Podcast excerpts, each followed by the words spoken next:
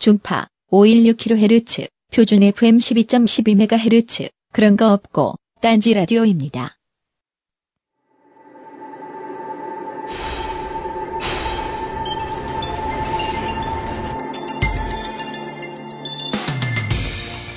실정을 탓하며 대통령을 욕할 수도 있습니다. 잘 싸우지 못한다고 정치인을 욕할 수도 있습니다. 거짓말을 한다고 언론인을 욕할 수도 있습니다. 행동하지 않는다고 지식인을 욕할 수도 있습니다. 하지만 대통령도 국회의원도 언론인도 입만산 지식인들도 결국 세상을 분석하고 세상에 대해 고뇌하고 세상을 위한 해답을 내놓을 때면 언제나 눈치를 보게 되는 사람들이 따로 있습니다. 아마 예수님도 그들에 대해 고민하시다가 박해를 받으셨겠죠?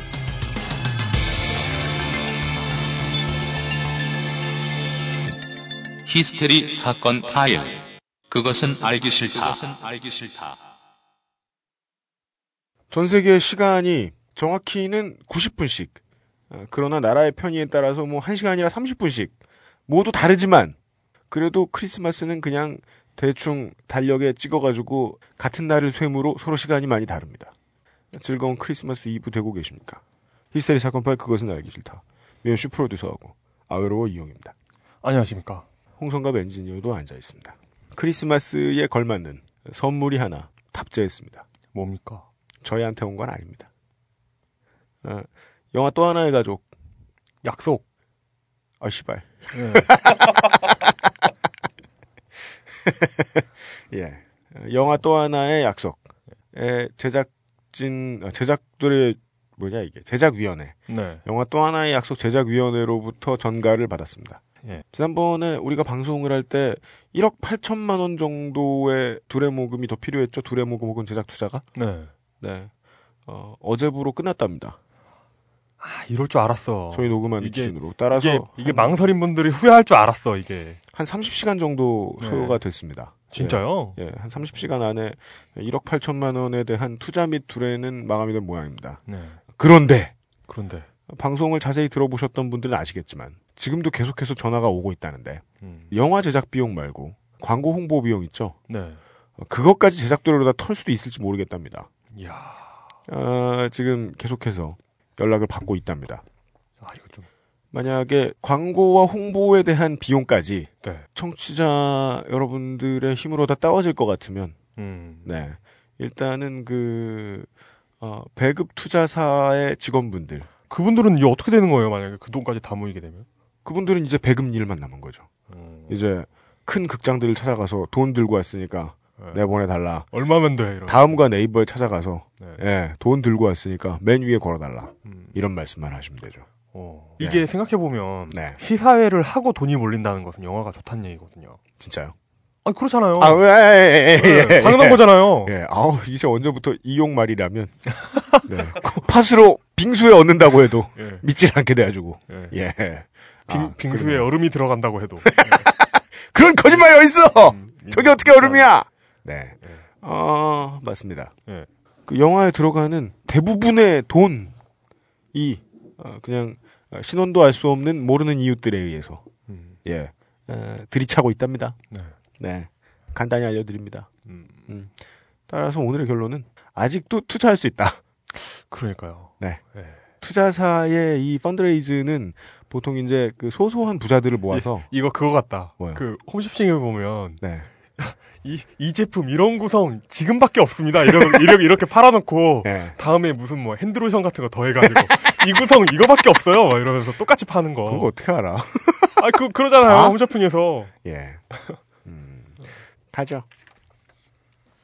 히스테리 사건 파일 그것은 알기 싫다는 에브리온 TV, 자연의 슈퍼푸드 아로니아진, 기능성 남성 속옷 바디뷰 프리미엄, 왕초보의 무한실내 컴스테이션, 왠지 더 자연스러운 빅그린 투쓰리 샴푸, 웨딩 플래너 손선향, 오파코 가죽 다이어리, 도서출판 에이미 팩토리, 자방구, 무항생제 돼지고기 토마포크, 영화 또 하나의 약속 제작위원회, 딴지 후끈 발열 내복, AKG가 함께합니다. 딴지 라디오입니다.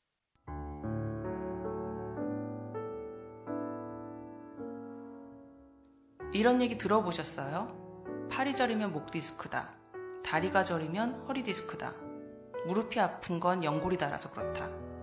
척추나 관절이나 허리 통증이 생기면 보호대를 차고 절대 안정을 취해야 한다. 수술이나 주사요법, 한약 치료만이 해법이다. 이런 우리가 아는 상식은 과연 진실일까요? 여기 30년 경력의 정형외과 의사가 양심 고백합니다. 약 처방도 수술도 하지 말라고. 값비싼 치료나 수술을 권하는 병원을 절대 믿지 말라고. 그가 말하는 우리가 아픈 진짜 이유? 내 몸 아프지 않은 습관. 까칠하고 의심 많고 호기심 많고 논리적인 당신을 기다립니다. 내 몸 아프지 않은 습관 에디터 에임이었습니다. 잘 속는 부모님께도 보여드리세요. 내 몸 아프지 않은 습관 에이미 팩토리 출판사 지금 이 광고를 만나셨다면 여러분은 운이 좋은 겁니다. 왜냐하면 이 광고를 만나신 분은 하만 그룹의 AKG 정품 헤드폰을 정말 믿기 힘든 가격에 구입하실 수 있기 때문입니다. AKG 헤드폰이 어떤 상품인지를 굳이 설명드릴 필요는 없을 것 같습니다. 다만 분명한 건 헤드폰이 필요했던 분이라면 바로 지금 세계적 권위의 AKG 헤드폰을 은하계 최저가 그것도 압도적인 은하계 최저가에 구입하실 수 있다는 사실입니다. 지금 딴지마켓에 가시면 AKG의 퀸시 존스 edition Q460과 K518 limited edition K350 이어셋을 만나보실 수 있습니다. 서두르세요. 한정 판매 제품이니까요. 어, 외계인이에요. 이 사람들이 고래로 이 백면 서생을 싫어하는 데는 이유가 늘 같았습니다. 뭐죠? 기회 비용을 잡아먹는 새끼들이거든요. 자기들이 보기에는 음. 일할 수 있는데 네. 책을 쳐보고 네. 일할 수 있는데 시간을 딴 데 쓰고 게다가 앉아가지고 보, 보면은요 이 책 많이 보는 놈들이 이 논팽이 취급받는 시절에는 책값도 비쌉니다. 맞아. 그리고 책을 보고 책만 쳐보고 있지 또 뭘 지가 쓰려 그래요. 음. 먹값도 비쌉니다. 음. 붓값도 비싸요. 그럼 붓도 싼 거 쓰지 비싼 거 쓰려 그럽니다. 음. 기계식 붓을 쓰려 그래요. 네. 청타, 뭐 청축붓 뭐 이런 거. 예. 그렇죠. 이건 어디서 흔히 나- 구하기 힘든 백축 클릭 붓인데 그거 붓에서, 몇만 원 더 주고 막 기뻐하고 막 싸게 샀다고. 붓에서 막 LED 빛 나오고. 예. 그게 저죠. 블루투스 붓 이런 거. 예. 아니 저 우리도 광고 나가는 사이에 예. 예. 물뚝 심성 정치부장님이 저한테 물어보시길래 컴퓨터 파워가 왜 1200와트나 필요해? 이렇게. 네. 요즘은 이 processing unit이 CPU만 돌아가는 게 아니잖아요 컴퓨터 안에서. 그렇죠. 물론 GPU. CPU도 음. 여러 가지 CPU를 같이 품고 있습니다만은 음. 그 외에도 요즘 GPU가 정말 돈을 마- 돈과 전력을 많이 잡아먹습니다. UMC의 그 CPU는 제온이었는데. 네. 저는 그래 저전력으로 한다고 최대한 애썼죠. 네. 예. 그거 그거 좀 남들보다 안 쓰는 거예요. 좀 800와트 파워예요. 그 얘기 들으니까 기억이 나는 게 그 네. 비트코인 채굴 장비, 어, 예, 예, 예. 비트코인을 온라인에서 이제 문제를 풀어가지고 네. 받으려고 노력한 그 때 쓰는 장비. 네. 어, 드릴. 예, 예. 그 장비가 일반 보드에 있는 CPU로 가동되는 게 아니라 네. 다 GPU로 가동이 됩니다. 네. 그 GPU에 최적화돼 있어요. 네. 그래가지고 메인 보드에 GPU로 한 6개씩 꽂을 수 있는 보드를 갖다 놓고 네. 음. GPU를 쫙 꽂아서 돌리고 막 그러죠. 그걸 GPGPU라고 하죠. 그래요? 예. OpenCL이나 CUDA 맞아요. 같은 예, 걸로. OpenCL 예, 같은 예. 거. 예. 네. 요즘은 네. 어, 어, 요즘은 그 맥OS가 네. OpenCL을 굉장히 최적화를 잘 시켜놔가지고 네. 720p 정도를 실시간으로 인코딩을 하는데 네. 그 MOV 파일을 인코딩하는데 네. CPU를 한 30%밖에 안 먹더라고요. 청취자 여러분. 예. 제발 끄지 마세요! 네, 예. 이런 외국 거지 발사기 같은 이야기는 차후에 비트코인 시간에 다루기로 하고요. 아, 비트코인 다룰 거예요, 우리? 나는 안, 안 다뤘으면 하는데? 그 우리 아, 근데 우리 우리는 이제 사회 문제가 될 것 같으면 다루겠는데 국내에서는 별로. 예, 음. 우리는 그 뭐냐 또 하나의 약속을 통해서 채굴할 수 있는 보람 코인. 보람코인. 네, 보람코인. 우리 네. 대한민국에서는 원래 그 돈 되는데 투자하는 사람들은 어, 논리 회로를 많이 써야 되는 방식으로는 절대로 투자 안 합니다. 그리고 그 네, 대한민국엔 비트코인 열풍이 절대 오지 않을 것이다. 음, 아마 이상벽 씨 정도 되는 분이 모여가 모아가 모여가지고 사이버 머니 이러기면 돼. 네. 이러면서. 예, 야, 이상벽 얘기 평생 놀려 먹겠네요. 예. 아 그건 아, 아, 그건 좀 불쌍하네. 그 말 한마디 잘못했다가 지금 몇 번째 까이는 거야. 한마, 한마디를 잘못한 게 아니고 프로 하나를 잘못 진행했죠. 우리도 언제든지 그럴 수 있어. 그죠. 그렇죠. 네. 아, 그래서 우리에게 그런 일이 생기기 전까지는 네. 방관하게 돼요. 평생 놀릴 테다! 사이버몬 1억! 예. 네. 방금 우리 홍성갑 NPC가 알려왔는데요.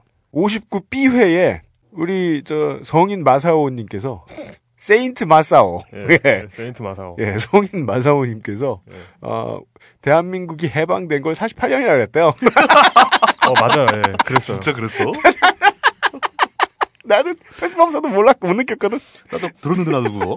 아, 근데 그게 저는, 저는 들으면서 예. 대한민국 정부 수립이 48년이니까 그걸 얘기하나 보다. 나도 이렇게 너그럽게 넘기려고 그랬는데, 예. 사실 이 바보 같잖아요. 그러네. 예. 아, 아, 알려드리고 그냥- 갑니다. 그냥 넘어가지 그랬어. 이거 너무 창피하다. 아, 부끄럽습니다.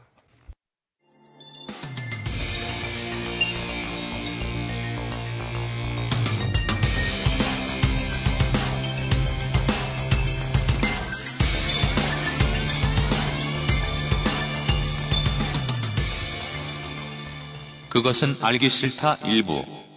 시사 해설. 그렇게는 알기 싫다. 적은 숫자의 사람들이 논의를 해서 무언가 중요한 걸 바꾸는 경우가 있습니다. 여기서 말씀드리는 적은 숫자는 국민에 비해 한참 적은 숫자를 말씀드립니다. 예를 들면 옛날에는 왕 바꾸기가 지금 대통령 바꾸는 것보다 쉽다면 쉬웠습니다. 어떡해요? 중종 반정 같은 거 생각해 보면 좀 쉬웠죠. 아침상 한 번 잘못 먹이면 바로 보낼 수 어, 있습니다. 가는 수가 있으니까. 아. 그런 식으로 가는 왕들이 참 많았죠. 실제로 많이 갔을걸요, 그렇게? 그렇죠, 예. 예. 알게 모르게. 예를 들어 뭐 살금살금. 예. 왕이 홍성갑이다. 근데 오이 알러지가 있어요. 예. 큐컴버 숲을 그냥 들이붓는 거예요, 그냥 아침에. 오이 즙을 이렇게 막 예. 넣는 거지. 막 뿌리고 막 잘 때. 그럼 보내요. 음, 홍성갑이 왕인 건 거짓말이지만 저놈한테는 그런 알러지는 있습니다. 그러게요. 제가 얘기했잖아요. 저는 알러지는 부자만 있는 건 줄 알았는데. 그러니까 부자나 왕족 이런 이 새끼 먹을 것도 없는데 오이까지 못 먹고 그래. 그러니까 음악을 못하지. 음악을 그러니까 오이만 먹고 해야 오이 되는데. 먹을 줄 알아야지. 예. 자, 야오이. 네.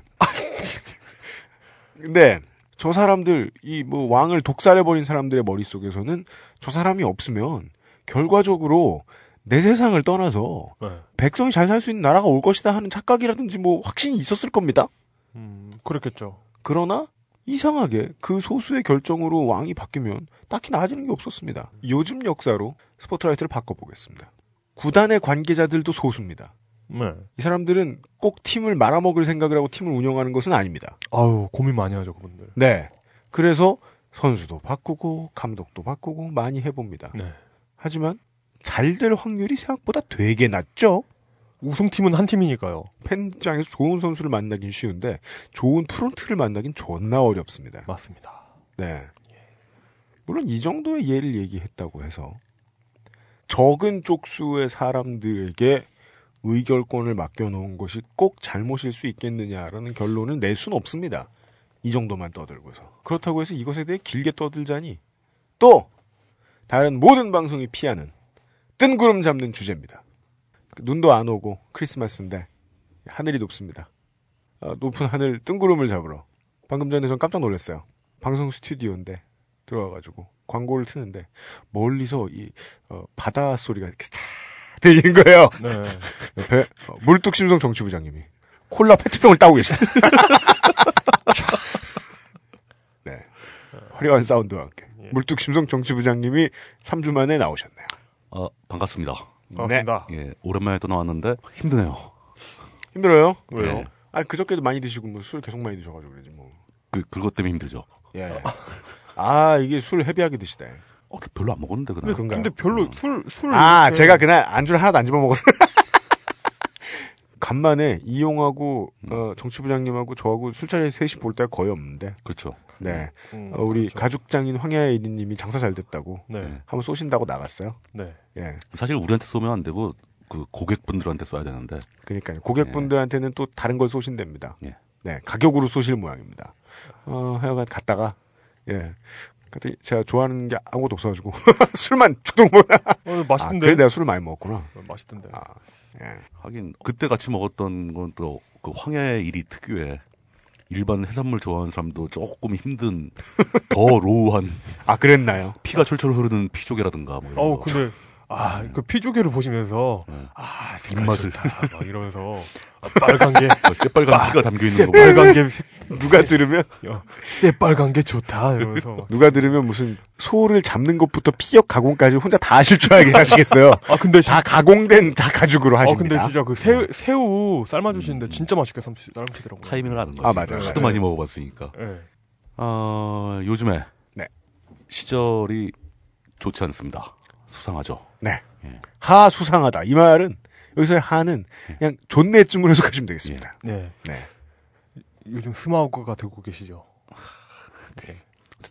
2007년 12월 달에 폐허 속에서 오셨어요. 네. 네. 2007년 12월 달에 이명박 대통령이 당선이 됐습니다. 네. 연도 맞죠, 이거 2007년. 2007년 맞습니다. 네, 당선되고 제가 제대하고 석 달 만의 일이니까. 2008년에 등극하셨죠. 2008년 봄부터 그 서울 시내에서 촛불이 아주 크게 맞습니다. 벌어졌습니다. 예. 결국 이제 청와대 뒷산까지 올라가서 이제 아침 이슬 음악도 들으시고 노래도 듣고 제 생각엔 아이팟으로 들으셨다. 예. 예. 2012년 12월 달에 당선된 박근혜 대통령이 지금 현재 만으로 1년이 딱 넘어갔습니다. 마는 참 편하네요, 마음. 네. 당선 당선 1년이죠. 예, 꼬박 1년이 된 거죠. 기간으로 1년이 된 거죠. 저희들 녹음 기준으로 1년 1일 됐습니다. 그러니까요. 네. 아. 이 작년 오늘 뭐 하고 계셨어요? 그 내가 어제 밤중에 트윗에서 올렸다가 그러게요. 네. 난리 났었어요. 예, 엄청 사람들이 많이 예, 멘, 막- 많- 막 많은 울고 분들이 울고 났지, 뭐. 하셨더라고요. 예. 아, 그, 그런 얘기부터 시작해 볼까요? 저는 2012년 10월, 9월부터 딴지에 와서 이 일을 하기 시작을 했으니까. 그때부터 네. 수렁에 빠졌군요. 네. 12월 19일 날 딴지에서 방송을 했죠. 우린 앉아가지고. 맞아, 맞아. 그랬죠. 이렇게 셋이 이렇게 예, 줄줄이 앉고 방송하는데? 바깥에 사람들 쫙 앉아있고, 어우, 요 맞은편에는 벌벌 떨고 있는 김창규 있었잖아요. 예. 저는 예. 한마디도 안 하고. 물뚝 인형. 정치부장님 두고. 예. UMC 혼자서 고군분투하면서 목을 다 떠들고. 그리고서 술 먹으러 갔다가 예, 사람들 다 낙담하고 있을 때 예, 집에 일찍 박간장반하고 와가지고 그냥 일찍 잤고 전 마지막으로 트윗을 보는데 춘심협이 문화부장께서 막 헛소리를 하고 있었어요. 예. 통계가 잘못됐다 이러면서 예, 예. 이상하다 예. 막 이러면서. 맞아, 예, 맞아. 정신을 잃고 막 사람들이 떠들고 있었고 그걸 보고 자고 다음 날 아침부터는 계속해서 오, 그 다음 방송 어떻게 하지? 그 생각만 했던 것 같아요. 음, 네. 어, 프로다. 확실히 사람이 뭔가를 열심히 하면은 다른 생각이 잘 안 나요. 근데 어쨌든 간에 네. 좀 그렇게 꼬박 1년이 넘어갔는데 네. 이명박 대통령은 2007년 12월에 당선돼서 다음 봄부터 했으니까 몇 개월 만에 또 일종의 통과 의례를 치렀단 말이죠. 통과 의례. 예. 근데 지금 현재 계시는 박근혜 대통령은 1년이 넘어갔는데 계속 시달리는 강도가 더 세지고 있는 것 같아요. 그러게요. 점, 예. 이게 촛불 때 회전이었거든요, 일종의. 그러니까. 양세력의 예, 회전이어가지고. 예. 근데 또 촛불 집회 하는 쪽이 졌잖아요. 회전이라는 것은 이게 돈다는 게 아니고 예, 예. 대회전 뭐 이런 대- 대회전. 모여, 서 싸운다 이거죠. 그러니까 그 예. 모든 국력이 그 음. 평야 한 곳에 모여가지고 양쪽의 국력이 모두 대결했는데 맞아요. 예. 그 패한 거잖아요. 밀렸죠. 예. 그래가지고 완전히 힘을 잃은 줄 알았는데 정권이 바뀌더니 오히려 점점 이게 다시 그러니까 세지고 있는 것 같아요. 그게 이제 누구의 표현을 빌면 이제 친노 종북이들한테 시달리고 계시는 거죠. 이 사람들이 은근히 독해요 보면. 독해요. 예. 그말 나온 김에 그 친노 종북이라는 용어가 있지 않습니까? 이 이게 저 그 변모 씨하고 관계가 있는 거죠. 그 그분이 해내신 거죠. 예, 이- 그분이 이 만든 조어를. 만든 용어죠. 네. 요 요즘에 최근에 뭐 무슨 사이트 하나 또 오픈했다고. 사이트요? 예. 아, 그, 그 그래요? 말해도 되지 않나? 수컷닷컴. 음, 아, 뭐 중요하진 않아요. 예, 뭐 중요하지 않습니다. 그냥 네. 야, 근데 진짜 진짜 심하더라. 진짜. 아이 그 사이트를 기획한 분이 딴지일보하고도 관계가 있잖아요. 그래요? 어 진짜요? 예. 예. 누군데요? 아, 그러니까 김모 씨라고 있는데 딴지일보하고 관계가 있습니다. 진짜요? 어, 그, 관계가 있었죠 예전에. 아, 옛날 옛날 사이트 만드신 분요? 아니 아니 아니. 그럼요. 나중에 자세하게 얘기 드릴게요. 아, 아, 지, 지금 얘기해주면 안 돼요. 최소한 어준 씨는 아니군요. 아, 나 궁금해서 미치겠는데. 미치세요 그냥. 아, 이따. 그 새로 만든 사이트 이제 막 시작하는 사이트한테 악담하는 건 좀 그렇지만 예. 이게 과거로의 퇴행이 벌어지는 사이트 같아가지고 음. 게시판 위주의 사이트더라고요. 아, 저는 뭐 놀랍진 않은데. 아, 제가 제가 제가 예전에 자바 배웠잖아요. 예. 그럼 자바 배우면 기초적으로 게시판 만들거든요. 게시판은 네. 다 하죠 누구나. 게시판은 만드는데 네. 그게 그 원리를 알고 코드가 있으면 만들 수 있어요. 음. 근데 딱 그 수준인 거예요. 아 그렇다고. 진짜. 텍스트 기반에. 아니 네, 그 네. 게시판 수준 낮은 거 가지고 뭐라 할 순 없죠. 어, 뭘할 수는 없어. 안에 컨텐츠가 문제니까. 독특하니까 그건 또. 네. 뭐 그건 그렇다 치고. 인상표. 허접한 게 독특한 거면 독특한 거죠. 예. 예. 그 네. 퇴행이라고 그랬잖아. 네. 발상의 역전환인 거지. 일부러 네. 더 허접해지는 쪽으로. 어, 예. 근본적으로 친노하고 종북은 서로 어울리기가 굉장히 힘든 단어죠. 그렇죠. 교집합도 없어요, 거의. 이걸, 이걸 뭐라고 해야 되나? 예. 그 뭐, 뭐, 뭐라고 해야 되지? 종박 왕당파 뭐 이런, 이런 뭐 거잖아요. 그런, 그런 거죠. 예. 범주도 달라, 범주도 양쪽이. 네. 아 박근혜 예. 대통령을 보위하면서 에, 루이 14세를 그리워하는. 네. 그러면서 박근혜 대통령도 싫어해. 왜냐하면 왕을 모셔야 되니까. 뭐, 뭐 그런, 그런 거잖아요. 왕만 나타났다 하면 내가 네. 대통령이고 뭐고. 실제로 친노 그룹 내에도 네. 그 왕년의 운동권 출신들이 꽤 있습니다, 사실. 아, 당연합니다. 뭐 친노 정치인들 중에 저 여당에도 널리 걸렸잖아요. 새누리당에도 있어요. 네. 많아요. 뭐 차기 대선 노리는 사람도 있고. 예. 네. 근데 그 사람들을 사실 운동권 입장에서 보면은 다 변절자들이죠. 음. 심지어 민주당에 들어가는 운동권도 운동권 입장에서는 변절이에요. 네. 그렇다면서요? 예, 당연히 그렇죠. 그, 그 운동권은 이렇게 공개적이고 합법적인데 가면 안 되는 거예요, 원래. 불법 지하조직에 남아 있어야지. 어, 언제 그런 법칙이 생긴 거예요? 뭐 굳이 법칙으로 정하진 않은 것 아니, 그러니까 같지만. 이, 이 얘기가 뭐 많이 어색하실 수는 있겠지만 네. 이게 그냥 뭐 패턴으로만 보면 독립운동할 때부터 80년대까지 그냥 비슷하게 이어져 온 그런 어, 어떤 역사적인 예. 패턴이 있는 겁니다. 암약하지. 않으면 죽는다. 라는 예, 생존 본능은 유럽에서도 프랑크푸르트 학파 뭐 이런 뭐, 저 뭐. 잘은 모르지만 그런 애들이 뭐 그 뭐야 주류로 나서기보다는 비판을 해야 된다는 뭐걸 그런 것도 하면서도 있죠. 그런 예. 세력이 정치 세력화 됐잖아요 사실. 아, 뭘, 물, 그렇- 물론 그렇습니다. 네. 뭐, 근데 어쨌든 간에, 그, 친노라고 하면 그냥 일반적으로 돌아가신 노무현 전 대통령을 좋아하는 사람들이란 뜻이고, 네. 이런 분들은 대체로 북한한테 별로 관심이 없어요. 그냥 평화롭게 같이 살면 되는 거 아닌가, 뭐 네. 피상적으로 바라보고 있는 수준이죠. 네. 근데 종북이라고 하면은, 음. 이 북한에 대해서 좀 심하게 우호적인 생각을 가지고 있어야죠. 네. 그게 이제, 그 NL 계열 중에서도 특히 술을 좀 많이 드시는 주사파 분들. NL이 NL이 다 종북이 아닙니다. NL은. 종북 예, 아니에요. 예. 예. 민족 문제를 우선하다 보니까 통일을 먼저 생각하게 되고 뭐 이런 거지. 네. NL 전체가 종북은 아니죠. 그 중에 특히 종북이라고 하면 주사파 계열이 좀 종북이라고 할 수 있는데 네. 요즘에 제정, 제정신 가지고 종북을 어떻게 하겠습니까? 몇이나 있는지 모르겠지만 제정신 뭐 아- 없, 없진 않겠죠. 제정신 아닌 있어요. 분들이 계시긴 예. 하더라고요. 예, 예. 있긴 있어요. 네. 근데 웃기는 건 그분들은 네. 종북이라고 억지로 분류할 수 있는 그런 분들은 또 친노를 되게 싫어합니다. 당연합니다. 엄청 어, 싸워요. 얘들 네. 맞아요. 예. 예, 이게 그 한참 이 하수상한 시국에 어, 서두를 꺼내기에 이게 적당한 이야기인지는 모르겠지만 그렇죠. 왜냐하면 내부 분열이라느니 근데 저희는 언제나 이렇게 생각하죠. 내부는 족가라, 내부 없다.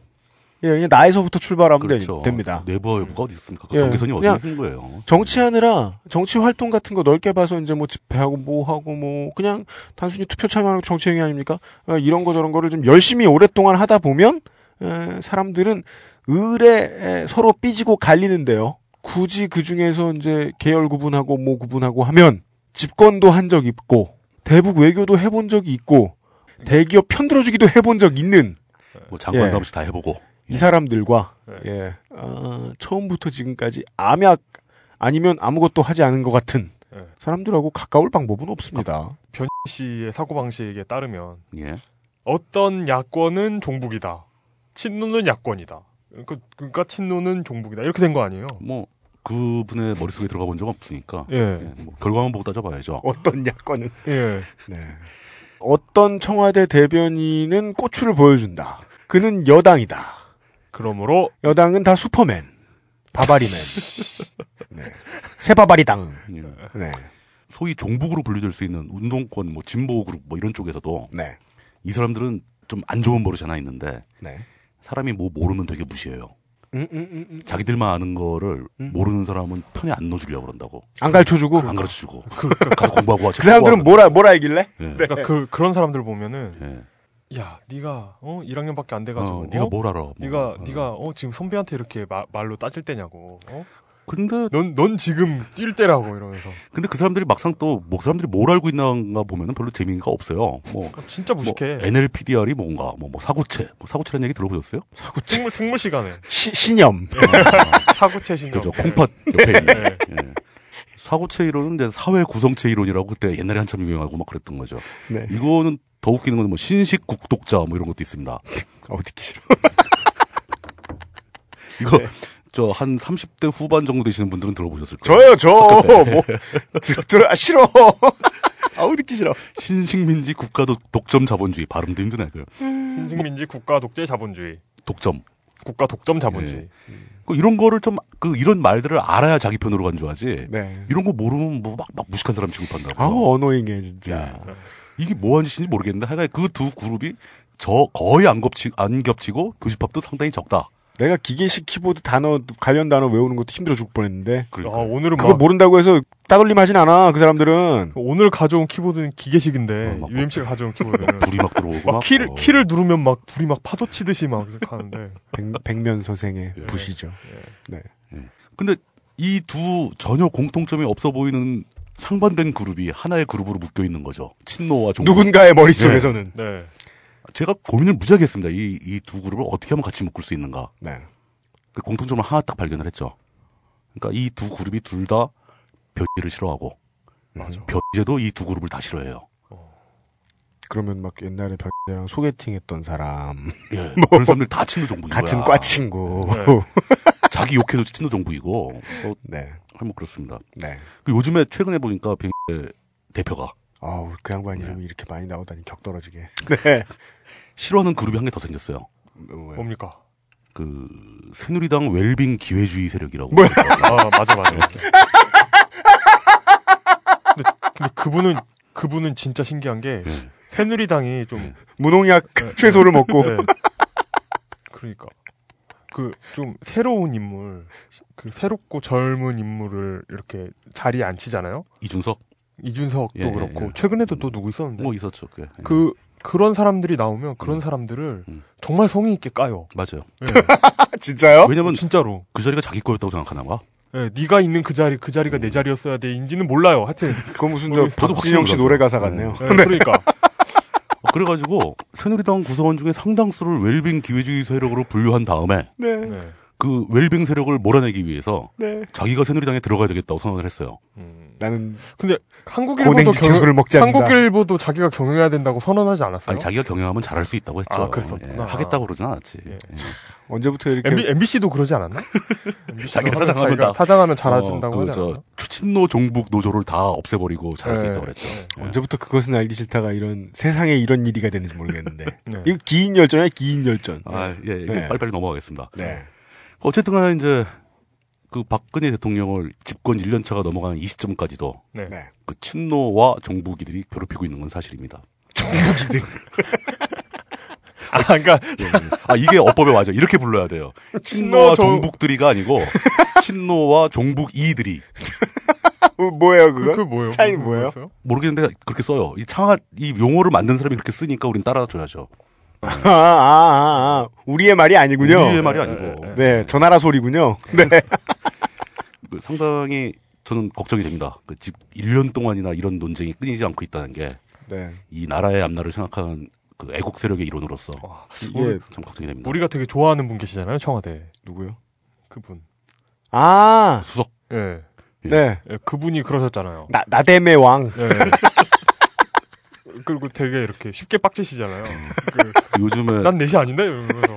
멋진 짤방도 많이 돌더라고요. 저는 정말 이, 이정현 씨에 대한 아니 진짜 이 사람이 정치 안 해봤구나 그리고 네, 너무. 측은지심을 느꼈던 케이스가 그거였어요. 음. 아니 넷이라고 놀린다고 나 넷이 아니라고 말하면 그때부터 넷이야 굳는다고 여론을 왜 이렇게 몰라? 아. 어 불쌍해, 어 불쌍해. 그거는 정- 정- 어쩔 수가 없습니다. 순간 저- 주- 맞아요. 정치적 거세가 된 거 아니에요. 맞아. 정치, 정치를 모르시는 거다. 나는 넷이가 아니다라니. 근데, 근데 그분이 그랬잖아요. 자랑스, 우리는 자랑스러운 불통이다. 이러셨잖아요. 그러니까 그분은 굉장히 순수하고 열정적인 분이에요. 예, 맞아요. 그왜 아, 그, 그, 그, 분의 순수성만큼은 정말 높이 쳐야 되는 같아요. 됩니다. 진짜 순수합니다 그분은. 못 알아듣실 분은 끄세요. 딴지 라디오입니다. 안녕하세요. 딴지마켓 조립 PC 판매 책임자 이경식입니다. 요즘 딴지에 걸려있는 재산이 때문에 나름 유명이 되었는데요. 직접 용산 매장으로 찾아오시는 분들은 먼저 알아봐 주시고 배달을 갈 때에도 제 얼굴 보고 바로 열어주시더라고요. 요즘 저의 가장 큰 고민이 바로 이겁니다. 저도 사실 용산 용팔이었거든요. 파리를 날리다가도 호구 손님 하나 잡아서 눈탱이 치는 그 맛, 그 짜릿한 맛에 용팔이 짓을 하는 건데 제가 요즘 그걸 못하고 있습니다. 정말 아주 그냥 돌아버리겠다니까요. 그래서 결심했습니다. 이왕 이렇게 된 거 정말 정직하게 장사하자. 아니 정확히는 정직하게 장사할 수밖에 없습니다. 다 알아보시는데 말이죠. 은하계에서 가장 정직하고 가장 AS가 믿을 만한 조립 PC 전문 업체 컴스테이션의 졸라 유명한 이경식이었습니다. 이왕 이렇게 된 거 아예 제 휴대폰도 밝혀버리겠습니다. 011-892-5568 전화 주십시오. 제가 직접 받습니다. 감사합니다. 저희 컴스테이션은 조용한 형제들과 함께합니다. 오빠, 너무 추워요. 지금도 이렇게 추운데 올겨울 사상 최악의 한파가 올 거래요. 어떡해요, 오빠? 그래, 정말 춥구나. 그럼 있잖아. 우리 저기 멀리 보이는 희망찬 미래를 향해서 같이 뛸까? 땀날 때까지. 그렇습니다. 추울 때 가장 좋은 건 땀이 나도록 뛰는 겁니다. 하지만 늘 뛸 수는 없겠죠? 그럴 때 필요한 건 바로 단지표 후끈 대보. 정말 좋은 제품이라 딴지가 공식 인증했습니다. 미국 FDA가 인증한 친환경 소재, 발열 관련 국내외 원천 특허 기술로 만든 북방구 최고의 보온 명품. 단지표 후끈 대보. 난방비를 절약하고 싶다면, 단지표 후끈 대보. 지구를 지키고 싶다면, 단지표 후끈 대보. 딴지를 사랑한다면, 단지표 후끈 대보. 지금 바로 단, 딴지마켓에서 확인하세요. 딴지마켓은 엄선된 명품만을 판매합니다. 저는 무식하고 못 배워서 이 재판장에서 무슨 말을 해야 하는 건지 잘 모르겠어요. 제 딸내미가 일하던 공장에선 그냥 암도 아니고 백혈병 환자들이 참 많이 생겼어요. 택시 운전을 하다 보면요. 술 취해서 돈 안 내고 도망가는 사람들이 꼭 있어요. 이그 사람들 쫓아가서 잡으면 뭐이라 하는 줄 알아요? 돈 냈다고 이 아이씨가 사기치는 거 아니냐고 잡았대요. 이 그러면서 돈 안 낸 증거를 내놓으라는 거예요. 회사나 공단도 마찬가지예요. 우리가 산재 신청을 하면요. 우리한테 그 증거를 내놓으래요. 영업 비밀이라고 자료도 내놓지 않고 작업장에 들어가지도 못하게 하면서 우리한테 증거를 내놓으라는 법이 세상에 우대 있어요. 근데요. 우리한테 증거 있어요.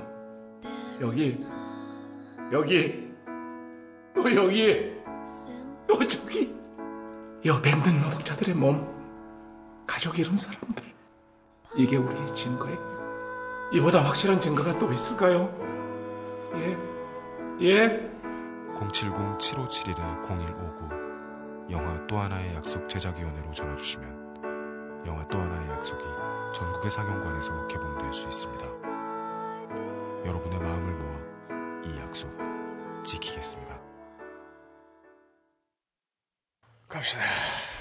애국수령으로서 이 나라의 앞날이 걱정된다라까지 했고요. 네. 그 다음에 제가 갈게요. 예. 그리고, 네. 그리고 그 뭐지 이정현 음. 그 수석님 그 아, 수, 그, 순수성이 그분의 순수성에 대한 또 얘기를 했죠. 어, 이, 이 시대에 보기 드문 것이다. 그 네. 순수성은 네. 어, 귀감이 될 만하다. 순수한 불통이다. 네, 순수하고 자랑스러운 불통. 아, 근데 외모가 좀, 좀 웃기게 생기지 않았어요? 아 외모 외모가 어허. 아니 아니 가래떡처럼 생기신 분이 그러니까. 네, 외모 가지고 뭐라고 하면 안 되지. 아, 어떤 분이 가래, 가래떡을 막 보내주셔가지고 잘 먹었어요, 아주. 네. 어찌되었거나, 네. 박근혜 대통령은 현재 우리나라 행정부의 수반입니다. 네. 그 이런 경우에 대부분, 대부분이 그냥 이런 경우를 정권을 잡, 잡았다. 네. 라고 표현을 하지 않습니까? 네. 그렇죠. 예. 이거 만만한 거 아닙니다. 정권이라는 것이 사회 전체의 움직임을 좌우할 정도의 위력이 있는 거죠. 네. 그렇죠. 예. 이 권력이죠. 굉장히 큰 권력입니다. 음. 그이 권력이 너무 크기 때문에 우리는 굉장히 긴 시간 동안 이 권력을 누구를 줄 것인가 가지고 크게 싸워오다가 결국 최종적으로 우리나라가 현재 잡고 있는 거는 5년마다 한 번씩 선거를 통해서 권력을 잡을 사람을 고르자. 네. 이렇게 합의를 한 거 아닙니까? 이게, 이게 우리나라 헌법에 써 있는 내용이잖아요. 한 60년어치 얘기했네요, 지금. 예. 근데 못 꺼내요. 아 이거 물동님 배터리 배터리 왜? 지금 달랑달랑한데 이게 다 됐어요. 아 진짜요? 어, 아, 이게, 이게 죽었다고? 예. 그러네. 저 되게 자상하죠. 어, 고마워라. 녹음 안 할 때만 좀 자상했으면 좋겠어요. 아, 죄송합니다.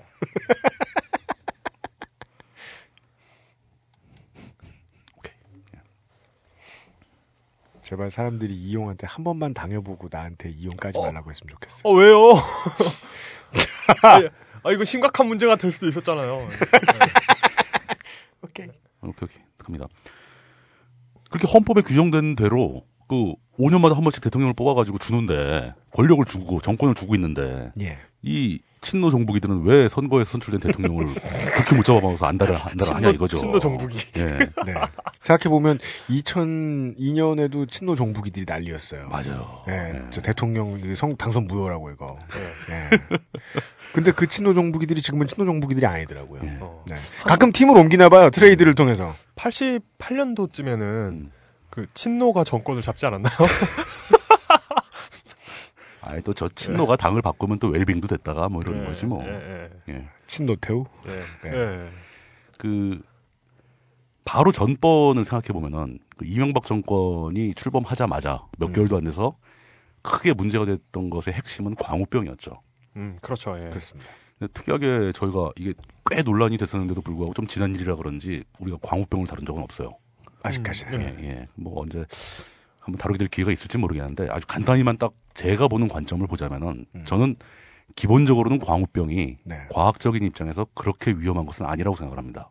이거 확률의 문제죠. 확률의 문제. 광우병이 전달될 우리들에게 전달될 가능성이 너무 낮아요. 근데 문제는 그 확률이 얼마 낮은지를 학자들이 아직 잘 모른다는 거죠. 정확하게 몰라요 아직도. 그러다 보니까 뭐 만약에 예를 들어서 광우병이 우리가 걸릴 확률이 1인당 걸릴 확률이 한 100만 분의 1쯤 된다. 음, 네. 예. 100만 분의 1의 확률이라면 아무도 신경을 안 씁니다. 번개 맞아 죽을까봐 두려워서 낚시를 못 가겠다. 이런 사람은 없어요. 비행기 사고 날 확률 때문에 비행기를 못 하겠다. 이런 사람은 가끔 있긴 한데 그럼 좀 이상한 사람 취급받죠. 드라마의 주인공이 되죠. 예. 당첨될까봐 로또를 못 사. 예. 왜? 제가 이번 주에 그랬어요. 근데 정부는 다릅니다. 정부는 개인은 그럴 수 있어요. 100만 분의 1의 확률 같은 경우는 개인은 자기 실생활에서 무시하고 가는 겁니다. 설마 100만 분의 1이 되겠어 이렇게 가는데 정부의 입장에서는 그렇게 하면 안 된다는 거죠. 네. 맞습니다. 우리나라 인구가 5천만인데 100만 분의 1의 확률이라면 50명이 걸린다는 얘기예요. 맞습니다. 50명이 원치 않게 뜻밖의 생명의 위협을 느낀다면 정부는 그걸 막을 의무가 있는 거죠. 그렇습니다. 예. 그렇기 때문에 정확하게 확률이 얼마인지 모른다 할 때는 정부는 그 위험의 확률을 극대치로 계산해야 됩니다. 최대값으로. 그 최대값으로 산정을 해놓고 이것도 막기 위해서 가능한 모든 조치, 우리가 할 수 있는 모든 조치를 다 해야 할 의무가 있는 거죠. 이게 개인이 스스로를 책임져야 되는 개인의 입장하고 그렇죠. 모든 개인에게 정권을 받아서 그 국가를 움직이는 정부의 입장은 완벽히 다릅니다. 완전히 다르죠. 예. 알 수 없는 확률이라면 정부에겐 최대치, 개인에게는 그냥 신경 안 쓰면 되는. 그렇죠. 음. 예. 뭐 충분히 낮으면 개인은 얼마인지 무시해도 됩니다. 네. 뭐 걸려서 죽을 수도 있지만 그거야 뭐 내가 알아서 할 일이지 뭐. 네. 샘물교회 교인들이 아프간에서 그 고초를 그렇죠. 당할 예, 때 예. 예. 이건 100만 분의 1도 안 돼. 이러면서 쌩을 깠었어야 했냐는 거죠. 정부가. 개인들은 그걸 쌩까고 간 거잖아요. 네. 정부는 그걸 보호할 의무가 생기는 거죠. 못 가게. 했어야지. 맞습니다. 네. 예. 그 얘기를 우리가 지난주에 김창규 기자하고 드렸죠. 근데 이러다 보니까 광우병 문제로 이명박 정부한테 항의를 한 사람들은 그 광우병 자체를 무서워하면서 광우병을 막아달라고 호소한 게 아니라 음. 이런 논리적인 관계를 통해서 정부가 해야 할 일을 안 하고 있는 거 아니냐. 네. 아니 그 이걸 지적한 겁니다. 광우병 얼마나 좋습니까? 그 우리나 우리나라 한우 농가를 보호할 수 있는 굉장히 좋은 기회였죠. 좋은 핑계거리였죠. 좋은 핑계거리였고 네. 실제로 그걸로 미국산 소가 우리나라에 들어오는 걸 막고 있었어요. 지금 지금 소값 완전 난립니다. 지금 네, 몇 맞아요. 몇년 지나면 진짜 한우를 먹을 수 있을지도 몰라요. 없어질 수도 있죠. 네. 어, 그때 광우병 논란과 관련해서 100분 토론에 나오셔가지고 네. 예, 전화 연결이 되셨었나 뭐 해가지고 나와서 이제 음. 어, 미국산 소가 안전하다고 강변을 하시던 네. 어, 박창규 씨라는 대머리 아저씨가 있으셨어요. 어 그래요? 네, 그분이 잠시 후에 밝혀졌죠. 소고기 수입해 오는 데의 무슨 대표. 맞습니다. 음. 예. 예, 예. 아, 그 그랬, 박- 아 그런 사- 그런 사건이 있었지. 예. 어. 예, 기억납니다. 네, 그 박창규 대머리 아직도 기억나요. 예. 얼마나 많이 버셨을지. 네. 별로 못 벌었을 겁니다. 그런 그런 정도 가지고 뭘. 예. 그러니까 이제 문제 그때 핵심은 사실 제가 이 광우병이라고 얘기했지만 네. 정확하게 표현하자면 광우병이 아니라 국민의 안전이 걸린 문제에 대해서 음. 그 위험의 확률을 최대치로 계산해서 막아야 하는 정부의 의무를 다하지 않은 것. 그렇죠. 그걸 지키라고 요구하는 말을 무시한 것. 그렇죠. 이게 문제가 됐던 거죠. 네. 그러니까 쉽게 말해서 매국이었죠. 예, 맞습니다. 네. 이명박 정부가 혼나야 되는 가장 중요한 이유가 그거였죠. 그거죠. 예. 사람들 말을 너무 안 듣는 거. 예. 예. 왜 국민들을 제대로 챙기지 못하느냐. 그렇죠. 매번 혼냈어야 했는데 그때 광우병 때 한 번 혼난 다음에 이제 조선과 동아는 아, 감을 잡았죠. 음. 아 이게 여론의 흐름을 틀어야 할 일이 되게 많겠는데? 앞으로. 예, 그 감을 똑바로 못 잡았으면 연평도 포격 사건 터졌을 때 거의 탄핵 났을 겁니다. 그렇죠. 예. 예, 북한한테 맞아서 죽도록 국민들이 그러도록 놔둔 정부인데. 네. 예, 어쨌든 간에 이제 그 사건으로 인해서 이명박 정권은 굉장히 고생을 했습니다. 그러니까 심지어 이제 뒷산에 올라가서 눈물을 흘리며 아침 이슬을 듣기도 했죠. 블루투스로. 그러더니 이제 촛불이 가라앉으니까 음. 자기들이 생각하기에 촛불을 배후에서 조종했던 것 같은 전임 대통령을 상대로 잔인하게 보복을 감행하죠. 이게 권력의 속성입니다. 네. 권력은 자기들이 잘했건 잘못했건 에, 문제가 생기면 원인 규명을 어떻게든 합니다. 그렇죠. 네. 그러나 가능한 한 자기를 원인이라고 보지는 않습니다. 네. 그런 것은 권력의 속성이 아니죠. 네. 자기는 잘못한 게 없어야지 권력이죠. 근데 그때도 상당히 문제가 심각하긴 했었어요. 그게. 근데 그것과 비교해서 지금 박근혜 대통령도 이명박 정권처럼 뭔가 했어야 할 일을 안 하거나 뭔가를 뭐좀 잘못하거나 이렇게 해서 욕, 욕을 먹고 있는 것인가 이 생각을 해봐야 된다는 거죠. 물론 잘못하고 있습니다. 음. 뭐 예를 들면 뭐 철도 민영화 같은 거 철도 민영화 민영화 문제는 사실 이게 굉장히 복잡한 문제입니다. 민영화를 민영화냐 공공으로 유지하느냐 하는 게 네. 어느 한쪽이 절대 선일 수가 없는 문제잖아요. 그게 이제 다양한 외국 사례들 중에 그렇죠. 어떤 쪽의 언론을 보느냐에 따라서 외국 사례들이 많이 다릅니다. 다르죠. 네. 상황도 너무 복잡하고 많이 많이 다릅니다. 예. 그러니까 답은 그겁니다. 건별로 그때 상황을 판단해서 서로 얘기를 해서 결정을 봐야 되는 사안인데 그렇죠. 네. 뭐 일방적으로 밀어붙이고 있으니까 잘못했다고 얘기를 하는 거죠. 네. 왜, 왜 그리고 이렇게 대화를 안 하냐? 예. 일방적으로 밀어붙이면 반대편에서는 예. 쟤네가 도대체 뭐가 걸려 있길래 저런지 그렇죠. 궁금해할 음. 수밖에 없죠. 예. 얘기를 좀 해라. 속 네. 사정을 좀 얘기를 해보자. 뭐 이런 건데 그것도 무시하고 일방적으로 밀어붙이니까 저항에 직면하고 있는 거겠죠. 아름다운 불통. 예. 네. 뭐 네. 심각한 불통이죠. 예. 네. 불통에 문제가 있을지 모르겠지만 우리 어, 홍보 수석께서는 아 정무 수석께서는 아, 불안 있으시다. 홍보 수석입니다. 홍보 수석께서 정무수석 잠깐 하다가 다 다 있으십니다. 예. 네. 네, 그 봤어요? 그분 내지가 아니래잖아요. 그분의 생식 능력에는 그러니까 이견이 없어요. 왜냐 왜냐면 이- 나도 이견 없어. 그러니까 그 아들도 있으시고. 알았어, 알았어, 알았어. 그 아들도 나이 많잖아. 아이 근데 그 뒤로 무슨 일이 생겼을지 우리가 어떻게 알아? 아 근데 현재의 생식 능력을 말하는 게 아니에요. 우리가 알고 싶은 건 예. 폐경 상황의 문제가 아니다. 예, 그런 예. 그런 거잖아요. 근데 박근혜 정권의 상황은 네. 이명박 정권이 출범 초기에 부딪혔던 상황하고 상당히 다릅니다. 근본적으로 달라요. 네. 왜 그러냐면은 박근혜 정권이 직면하고 있는 문제는 정통성의 문제라는 거죠. 정통성. 예. 네. 이명박 정권은 정통성이 있었습니다. 네. 뭐 우리가 뭐 맨날 이명박 대통령이 뭐뭐뭐 했고 각하가 어쩌고 막 다 얘기하지만 최소한 그분이 대통령이 되는 과정은 정당했다는 거죠. 이렇게 봐주십시오. 여러분은 개인이시니까 정권을 잘못 뽑으면 누군가가 죽습니다. 그렇죠. 이쪽 정권을 뽑아 저쪽 정권을 뽑아도 누군가는 죽습니다. 얼마나 더 죽느냐, 혹은 얼마나 더 불행해지느냐의 문제로 그 정권이 얼마나 잘했느냐의 가치를 따져줄 수가 있겠죠. 이명박 정권을 뽑았기 때문에 많은 사람들이 죽었습니다. 그렇지만 그것과 안타깝게도 무관하게 우리는 좀 가볍게 생각을 해주고 들어주셔야 되겠습니다. 그렇죠. 정동영 후보가 질만 했으니까 진 거예요. 출마했으니까 졌죠. 네. 또 정상적으로 졌진 겁니다. 그 외에 거지 같은 공작들은 제외하겠습니다. 예. 어떤 권력에 대해서 그 권력을 비판하는데 지금 당신들이 이러이러한 것을 잘못하고 있으니 고쳐라 하고 요구하는 것하고 지금 당신들은 당신들이 가지고 있는 그 권력을 가질 자격이 없다. 네. 라고 얘기하는 것은 완전히 다른 차원의 얘기가. 다릅니다. 네. 수준이 다른 거죠, 수준이. 네. 네. 그러니까 지금 박근혜 정권이 직면하고 있는 정통성 시비는 훨씬 더 심각한 문제다. 이거 쉽사리 해결하지 않을 것이다.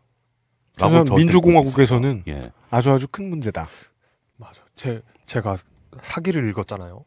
근데 그 사기에 그런 게 나와요. 그 한 나라가 진나라를 무너뜨리고 세웠잖아요. 음흠. 근데 그러니까 우리는 하- 진나라가 되게 못됐고 진시황이 못됐고 그래가지고 한 나라가 세워진 거라고 하지만 음. 그 책을 보면서 느낄 수 있는 건 이 한나라 정권이잖아요. 네. 그 정권을 가진 사람들이 우리가 이전 그 정통성 있는 진나라 왕조를 무너뜨리고 새로운 왕조를 세운 정통성을 찾으려고 정말 노력하고 있는 게 보이거든요. 네. 그렇죠. 심지어는 뭐 우주의 기운이 이렇게 이렇게 흐르는데 뭐 진나라가 철의 기운이기 때문에 우리가 부흥하는 게 맞다. 뭐 이런 식으로까지 하여간 최대한 갖다 끼우죠. 갖다 갖다 맞춰요. 아니 뭐 세종대왕 때도 그 뭐 한글 만든 다음에 가장 먼저 찍은 게 용비어 청가님이니까 네. 자기들의 정통성을 확보하기 위해서 네. 사람들한테 널리 알리기 위해서 네. 그 문자를 만들고 데모 버전을 그런 걸 만드는 데가 또 있나? 종교 경전이나 이런 거 말고. 문자를 만드는 경우가 역사에 남은 게 거의 없죠. 그렇죠. 예. 그리고 최근에 이렇게 좋은 문자가 만들어진 문자를 발명가가 만든 이런 변태 같은 경우는 대한민국 말고는 전 모르겠기 때문에. 그러니까 누군가가 발명했더라도 발명가가 명시된 경우는 없죠. 이렇게. 그렇죠. 예, 네. 예. 그 차이가 굉장히 크다는 거. 정통성 문제는 네. 그냥 정권이 잘하고 못하고 차이 정도가 아니라 정권의 존재 자체에 대한 문제가 되는 겁니다. 음. 한 지난 한 15년 사이에 게임이 과열되다 보면 음. 게임의 결과에 대해서 아 심판 탓이다 못 탓이다 한 며칠 난리가 납니다. 네. 하지만 며칠을 넘기진 않았습니다. 그럼요. 예. 다 금방 정리가 됐죠. 네. 이 문제가 지속되고 있다는 것은 정리를 못하고 있다는 뜻이잖아요. 네. 그러니까 대선은 치러졌고 중앙선관위는 당선증을 발급을 했습니다. 네. 박근혜 이름이 찍혀 있는 네. 그것에 따라서 정권 인수위가 가동이 됐고 국회에서 성대하게 취임식까지 했어요. 네. 그럼에도 불구하고 18대 대선 자체가 정당성을 상실해 가고 있고 정당성을 상실한 18대 대선에서 당선된 박근혜 대통령은 지금도 정통성 시비를 해결하지 못하고 있다는 얘기죠. 맞습니다. 네. 상당히 심각한 겁니다. 네. 사실 이 문제도 해결 가능했어요. 정말요? 예. 어떻게요? 대선 과정에서 권력의 개입이 있었다라는 게 지금 가장 큰 문제 아닙니까? 네. 이 문제에 대해서 이 문제가 검찰에서 발견되고 막 수사가 되고 기소가 됐을 때 네. 박근혜 대통령이 먼저 인정을 했어야 돼요. 스스로 먼저 인정을 하고 음흠. 검찰을 지휘해서 강경하게 수사를 하고 음. 책임자다 처벌하고 특검하고 예 특검 다뭐 특검 요구하면 특검 다 하고 네.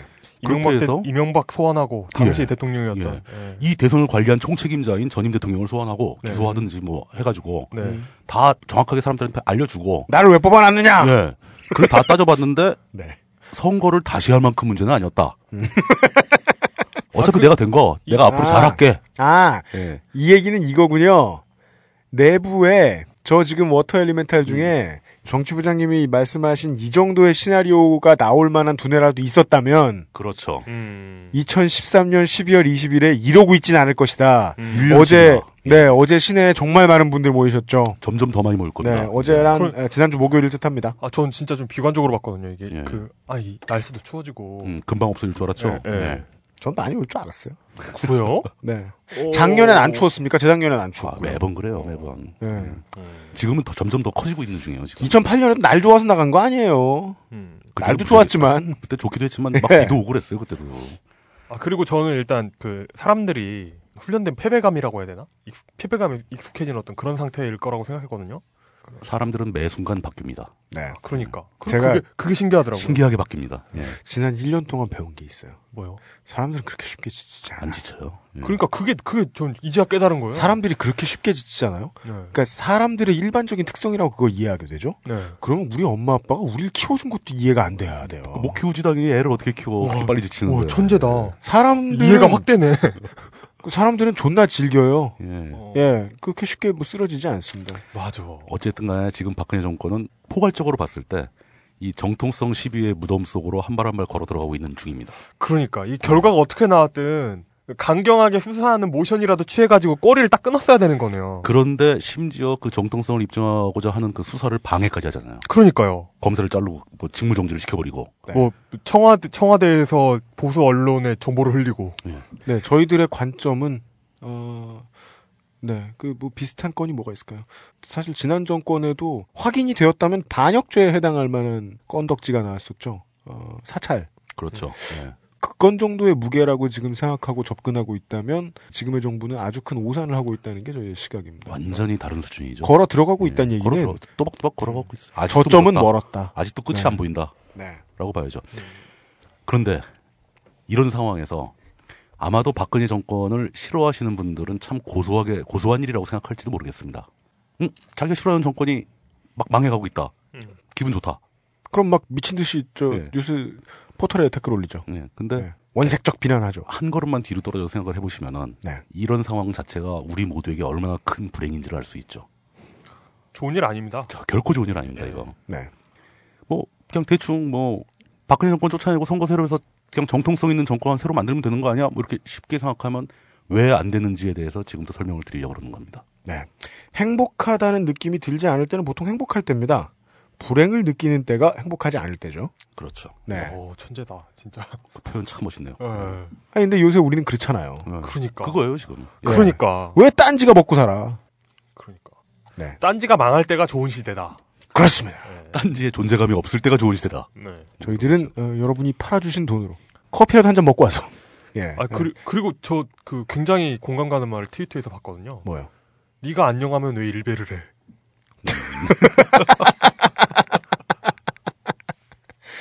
아 이게 또 잊을만 하니까 또100 끌어들이네. 아, 일배는 한물 갔어요. 이제 스컷닷컴이 뜨는 거야. 대세는. 맞아. 대세는 스쿼트컴. 네, 대세는 스컷닷컴이야. 네가 행복한데 왜 스쿼트컴을 해? 뭐 이렇게. 약간 네, 여러분이 팔아드신 돈으로 예 어, 원두 한 모금 잡숫고 예 어, 잠시 후에 돌아오겠습니다. 딴지 라디오입니다.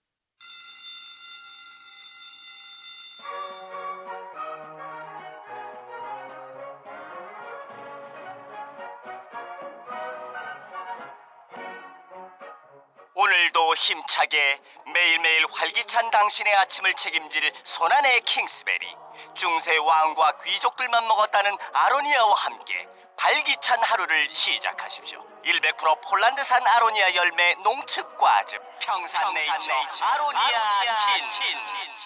가사노동과 학업, 직장 스트레스로 지친 가족을 위한 최고의 선물. 한국에서 구라파의 맛과 향을 덤으로 느낄 수 있습니다. 우리 가족의 건강은 아로니아가 챙겨줘요. 100% 폴란드산 아로니아 열매 농축 과즙. 평산네이처 아로니아. 친 보다 자세한 사항은 딴지마켓에서 확인하실 수 있습니다.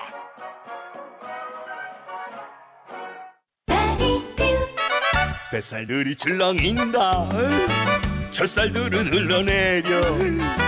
남자들아 명심해라 배 나오면 끝이다.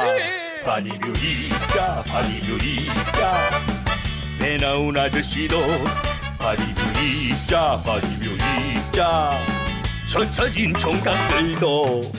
잠시만요. 우리 오빠 바디뷰 입고 가실게요. 싱글벙글 웃는 여친. 오빠, 짱! 자신감도 수직 상승.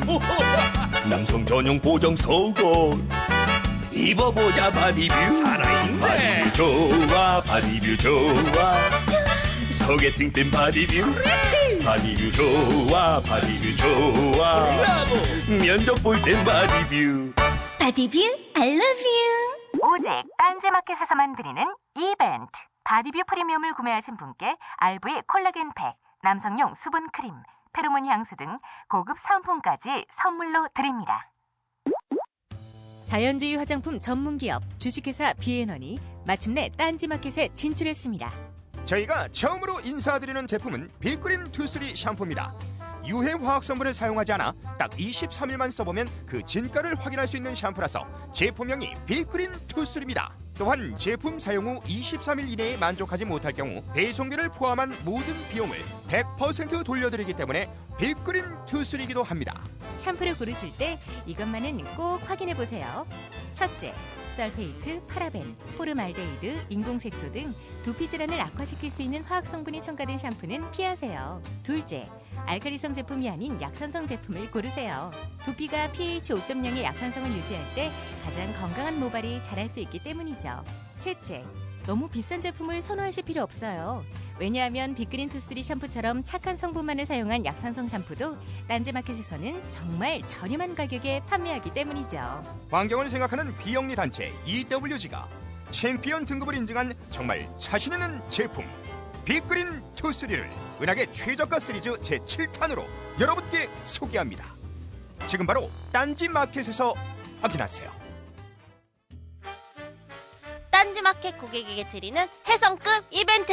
빅그린 홈페이지 투쓰리 샴푸 상품평에 응원 댓글을 남겨주시는 모든 분들께 빅그린 제품 3종 샘플을 무조건 보내드립니다. 와우! 당장 딴지 마켓에서 자세한 이벤트 사항을 확인하세요. 결혼을 준비 중이신가요? 비용과 시간, 노력을 아끼는 가장 좋은 방법은 웨딩 플래너를 만나는 것입니다. 그리고 더 중요한 건 어떤 웨딩 플래너를 만나느냐고요. 02-354-3436 웨딩 플래너 손선영과 상담하세요. 돌아왔습니다. 거의 최초의 정관용의 시사자키 수준의 아, 본격 정치평론 그것은 알기 싫답니다. 박근혜 정권은 지금 현재 정권을 잡고 있습니다. 네. 이게 무슨 뜻이냐면은 일단 청와대 숙식을 해결하고 있잖아요. 그런 간단한 걸줄 몰랐네요. 아 국가에서 배럭을 줘요? 대통령 경호실에 경호를 받고 있고. 아 네. 국무회의를 주재하고 있고. 아 이러니까 커지네. 예. 외국 정상들을 자기가 국가를 대표하는 자격으로 만나서 회담을 하고 숙식만 해결하는 줄 알았더니 뭔가를 많이 하죠. 해외에 가서 막 예. 비도 멈추고 오고. 그 행정부처의 장관을 막 장차관을 임명을 하고 있고. 네. 예. 그리고 결정적으로 국군 통수권도 가지고 있고. 그니까요. 예. 말 그대로 현존하는 권력입니다. 엄청난 권력인 거죠. 네. 예를 들어서 이런 권력이 그러니까 검찰의 수사 끝나고 법원에 판결이 나고 막 그래가지고 음.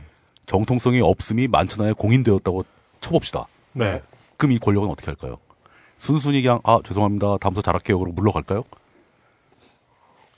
인류 역사상 그런 권력은 없었죠. 있나요? 겉으로 보기에 순순히 그냥 권력을 이양하고 물러간 사례가 있긴 있습니다. 네. 이런 건 다 물밑에서 힘 거대한 힘들끼리의 조율이 끝나고 음. 표면적으로 옮긴 것처럼 보이지만 실질적인 권력은 유지가 되고 있는 상황인 거죠. 음. 그리고 민중의 힘에 의해서 사람들 다수의 힘에 의해서 권력이 물러나는 경우가 가끔 있습니다. 네. 그때는 어마어마한 피해가 오게 되죠. 프랑스 국가에서 그렇죠. 프랑스 혁명 같은 경우 보면 그 100년 동안 싸웠어요. 100년 동안. 이게 프랑스 혁명을 예. 영화에서만 보신 다음에 뭐 바스티오 감옥 습격하고 끝났나 이런. 뭐 1년 만에 끝나고 이런 거 아니에요. 프랑스 어, 혁명. 사람들이 정말 신성한 피를 뿌리고 뭐뭐 멋있는 전쟁이었구나 이렇게 생각하시겠지만 그냥 장난으로 사람 죽이고 그런 게 한참 그랬습니다. 한참이 뭐 1, 20년 그런 것도 아닙니다. 100년 가까이 그랬어요. 100년. 예, 사람들이 사람 죽는 모습 몇 번 보면은 사람 죽는 모습에 대해서 아무렇게도 생각 안 하거든요. 화가 난 시민들 중에 도축업자 이런 사람들이 나와가지고 뭐 예. 사람들 뭐 그 귀족들 끌어내다가 뭐 뭐 예, 줄넘기 하고 뭐 그래 그랬답니다. 저- 거의 줄넘기가 나와요 거기서. 그러다 또 힘들면 한 10년 쉬었다가 또 하고. 그러니까요. 예. 프랑스 혁명까지 거슬러 올라갈 필요 없이 최근에 이집트에서 벌어졌던 일들. 네. 무바라크. 무바라크가 순순히 물러나던가요? 절대 아니죠. 카다피. 끝까지 버팁니다. 카다피도 그랬죠. 뭐 그런 얘기는 뭐 나름대로 또 워낙 복잡 내용이 복잡하니까 너무 깊이 얘기하지 말고요. 네. 박근혜 정권이 정통성 없음이 드러날 것이고 아니 드러났다 치고 드러났죠. 예. 예. 박근혜 정권은 물러나야 하며 만약 스스로 물러나지 않으면 사람들이 들고 일어나 쫓아내야 된다고 생각하시는 분들한테 제가 진짜 한번 물어보고 싶어요. 그 정권을 물러나게 만드는 그 대가를 비용을 지불할 각오가 돼 있냐? 군대 동원 되겠죠. 뭐 어떤 상황이 벌어질지는 아무도 모르는 거죠. 오늘의 네. 어, 저희들의 질문입니다. 예. 우리가 가지고 있는 아, 우리라고 하지 맙시다. 내가 가지고 있는 불만이 어, 표출되고 표출된 뒤에 그것이 불만이 아닌 상태로 어, 나를 만족시킬 수 있을 만큼 채워지게 하도록 하기 위해서 필요한 게 뭘까? 세상에 공짜는 없죠. 분명히 비용이 필요할 겁니다. 근데 얼마나 비쌀까? 그렇죠. 어떤 비용이 얼마나 들어갈 것인가. 네. 이제부터 어떤 비용이 얼마나 필요한지 뭐 다른 먼 나라 얘기 말고 네. 바로 30년 전에 우리나라에서 있- 있었던 일을 사례를 들어서 설명을 하- 하기 시작하겠습니다. 30년 전에 살아계시던 분들 많죠? 네. 와, 여기 30 전부 다네요. 30년 전이면 1983년이네요. 이용이 드디어 지금과 동일한 어, 언어 실력을 가지게 되었을 때. 언어는. 어, 어, 어, 아니, 엄마. 아니 아니에요. 저는 30년 전이면 내가 사기를 읽었잖아. 30년 전이면 그 말하려면 1년 정도 남았어요. 아직? 제가 좀 말이 늦어가지고. 예. 그때가 전두환 정권 시절인데요. 전두환은 아예 정통성이 없었죠. 네. 뭐 있는지 없는지 따져볼 필요도 없죠. 아예, 아예 없는 정권이었습니다. 정, 정통성이 아니라 전통성이 있었죠. 전두환은 나중에 법정에서 사형 선고까지 받- 받을 정도로 네. 중범죄자였던 거예요. 네. 내란 음모의 수괴인 거죠. 살아있다니 모범수인가 봅니다. 일이죠. 아유 그 만복에 차고 얼마나 산책을 열심히 하셨는데요. 네. 그렇게 명확하게 아무도 이의를 달지 않을 정도로 정통성이 없었던 정권 하나를 쫓아내기 위해서 어떤 대가를 우리가 치러왔는지 그걸 한번 보겠습니다. 그 양반은 7년을 다 해먹었죠. 7년 풀로 채웠죠. 네. 전두환 정권 초기에 정권을 잡는 과정에서 그 80년 5월에 광주에서 5.18이 벌어집니다. 그렇습니다. 예. 그 얘기는 전두환이 정권을 잡는 과정에서 벌어진 일이니까 넘어가도록 하겠습니다. 네. 그 다음에 제일 처음 제 머릿속에 떠올랐던 것은 원풍 모방이라는 회사의 노조 사건이었습니다. 네. 원풍 모방. 예. 모방이면은 섬유회사. 섬유회사죠. 예. 전두환이 집권하던 80년 봄에 그 소위 말하던 서울의 봄 시절에 전두환은 나름대로의 수순을 밟아가면서 정권을 차곡차곡 훔쳐가기 시작했죠. 그때 박정희가 암살당한 이후에 서울에 자유가 온 거라고 생각을 했던 했던 노동자들은 활발하게 노조 결성 운동을 합니다. 네. 그때 노조가 많이 생겼어요. 이제 드디어 우리도 예. 때가 왔다. 하루에 20시간 일하고서 아무 소리도 못 한다거나 예. 무슨 뭐 그 직원이 뭐 사장한테 뭐 성추행당하고 뭐 두드려 맞고 뭐 쫓겨나고 이래도 말 못하던 시절은 지났나 보다. 그렇죠. 사실 원풍 모방 노조는 80년대 생긴 게 아니고 네. 70년대부터 굉장히 유명한 노조였습니다. 음. 굉장히 화- 활동을 활발하게 하고 노동운동사에 크게 기록되어 있는 회사의 노조예요. 근데 이제 그 원풍 모방 말고도 그 80년 3월부터 광주가 있었던 80년 5월까지 겨우 두 달 동안 전국적으로 노조 조합원 숫자가 8만 명이 증가합니다. 굉장히 활발하게 노조가 만들어지고 있었던 시점인 거죠. 근데 그걸 5월 달에 전두환이 정권을 확실하게 잡고 나서 내버려 두고 볼 리가 없죠. 그때 이제 그 전두환이 만들었던 국가보위 비상대책위원회, 흔히 말하는 국보위에서 네. 노동계 정화 조치라는 걸 제안을 합니다. 정화. 노동계를 정화해버리겠다. 프로토스나 하는 짓을. 정화? 네. 정, 정화를 어떻게 해요? 모선으로 하더라고요. 기- 그 정화 조치가 가동되면서 뭐 주로 그겁니다. 그 노조 관련자, 노조 임원들, 노조에서 뭐 위원장 하는 사람들 예. 이런 사람들 잡아다가 강제로 사표받고 그렇죠. 말 안 들으면 저 삼천 교육대 보내버리고 그렇죠. 뭐 이런 작업들이에요. 네. 그래서 요 정화 조치가 가동되면서 그 전 전국에 있던 아까 이제 뭐 꽤 있다가 8만 명이 증가했다고 그랬지 않습니까? 그 몇 달 사이에 또 노조 조합원 수가 14만 명이 줄어듭니다. 네. 그러니까 노조를 막 없애버리는 거죠. 그 노동계 인사 191명이 정화 조치의 대상자로 등록이 돼가지고 그 중에 84명이 계엄소를 끌려가서 막 두들겨 맞아가면서 강제로 사직서 쓰고 회사 잘리는 거죠. 그러니까 네. 또 일부는 삼천교육대 끌려가기도 하고. 근데 그 와중에 그런 일이 벌어지는 와중에 그 원풍 모방 노조가 5월달에 5.18이 발생하자 네. 다들 이제 놀래가지고 가만히 숨죽이고 있었죠 그땐 그래서 완전히 쫄았죠. 근데 이 원풍 모방 노조에서 1,700여 명의 노조원 명의로 돈을 모아서 당시 돈 470만 원을 광주에 있는 대주교에게 전달합니다. 윤공희라는 분한테. 네. 대주교. 희생자들을 위해 써달라. 그렇죠. 천 주교. 그렇죠. 예. 전남 쪽은 천주교가 꽤 강세를 보이던 시절이죠. 지금도 그렇지만. 그런가요? 예. 당시 그때 그 원풍 모방 노조의 그 행동은 사람들이 굉장히 놀래켰어요. 네. 다들 무서워서 엎드려 있는데 혼자 일어나가지고 광주에다가 위문금을 그 조의금을 전달한다는 거 대단한 일이었죠. 그러면은 또 그 전두환 정권에서는 굉장히 이 원풍 모방을 자세히 보 들여다보게 되죠. 과연 얘들은 뭔데 이런 행동을 하나? 그렇겠죠.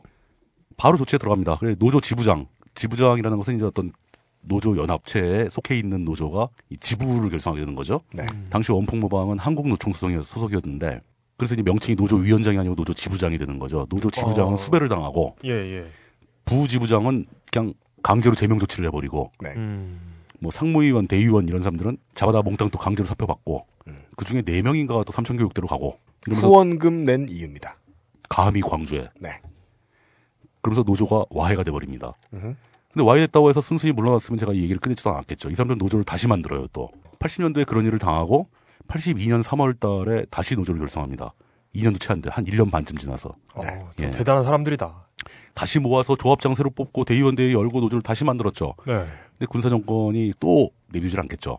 82년 9월 달에 노조를 파괴하기 위한 이제 움직임이 시작되는데 그냥 회사 직원들하고 그리고 이제 그때 용어로 뭐 구사대 이런 거죠. 용역 뭐 이런 어, 옛날 말 많이 예, 나오네. 예, 예, 예. 그런 사람들 동원해서 사무실 들어가서 일단 다 때려 부수고 있던 사람들 다 잡아가고 그러니까 이게 예. 요즘 뭐 용역 등장하고 이런 게 그냥 요즘 사람들이 그 머리가 좋아서 그런 걸 생각하는 게 아니에요. 아니요 역사와 전통이 있는 행동들입니다. 역시 그 하늘 아래 새로운 게 없다더니. 그러니까 이 짓을 못해서 얼마나 좀이 뚜셨겠어 이 사람들은. 용병이죠. 어, 그렇죠. 네. 그렇게 막 폭력적으로 이제 다 때려 부수고 위원장 잡아다가 또 감금해가지고 막 뭐 17시간인가 감금을 했답니다. 네. 하고 사표를 받고 그러면 노조원들이 또 가만히 있겠느냐. 감금하고 뭐 제네바 협약에 따라가서 뭐 인간적인 대우를 하지 않았겠죠. 포로에, 대, 포로에 대한 처우 기준. 거. 예. 노조원들은 또 모여서 그것에 대한 항의 농성을 또 시작합니다. 650명이 농성을 시작했는데 네. 경찰이 포위를 하죠. 포위를 하고 식당을 봉쇄하고 수돗물을 끊고 음. 아무것도 못 먹게. 음. 그리고 요즘에도 이런 거 가끔 하는데 그때는 이런 게 굉장히 흔했었어요. 음. 그 노조 조합원들 한 명 한 명의 신원을 파악해서 그 고향에 있는 부모님들을 불러 올려가지고 그렇죠. 설득해 나와라. 요즘은 어, 제2금융권에서 많이 하는 일이죠. 사실 근데 이게 막상 당하는 입장에선 제일 아픈 일입니다. 맞습니다. 예. 그 시골에서 농사 짓고 계시는 그 나이 드신 어머님이 올라와서 네. 아이고 얘야 하면서 딱 하면 못 견딥니다. 그 사람이. 맞습니다. 예. 그러다 결국 9월 30일까지 농성, 27일부터 30일까지 농성을 하다가 네. 이제 회사 측이 고용한 또 용역들이 들어가서 옛날에 이제 구사대라고 그랬는데 그냥 무차별로 막 진입을 합니다. 둘겨 패고 전투 경찰 뭐 몇백 명 투입하고 완전히 강제로 다 해산, 해산시켜 버리고 간부 8명 구속, 네. 55명 구류. 해산 과정에서 뭘 어떻게 했길래 200명 이상이 병원에 입원을 하고 그리고 그 농성에 참여했던 조합원 500명 이상이 회사로부터 그냥 해고를 당합니다. 노조가 또 없어진 거죠. 음. 이렇게 없어져도 노조가 또 남아있는 사람이 또 투쟁을 시작합니다. 복직 투쟁이죠, 이제는 또. 네. 예. 그래서 결국 이제 지쳐서 83년도 1월 달에 노조 해산 선언으로 막을 내리게 됩니다. 네. 아휴. 예.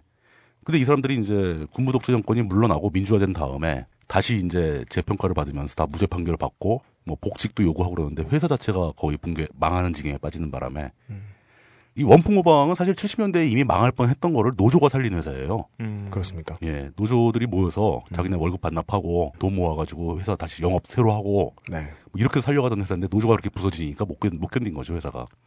그러니까 복직될 데가 없는 거예요. 보상해줄 주체도 없는 거고. 네. 국가도 보상을 못 하고. 그러니까 이 사람들이 복직되거나 뭐 이렇게 뭐 행복하게 보상을 받거나 그런 해피엔딩은 없었던 겁니다. 음. 그렇게 치열하게 싸웠던 사람들은 그걸로 끝이에요 그냥. 네.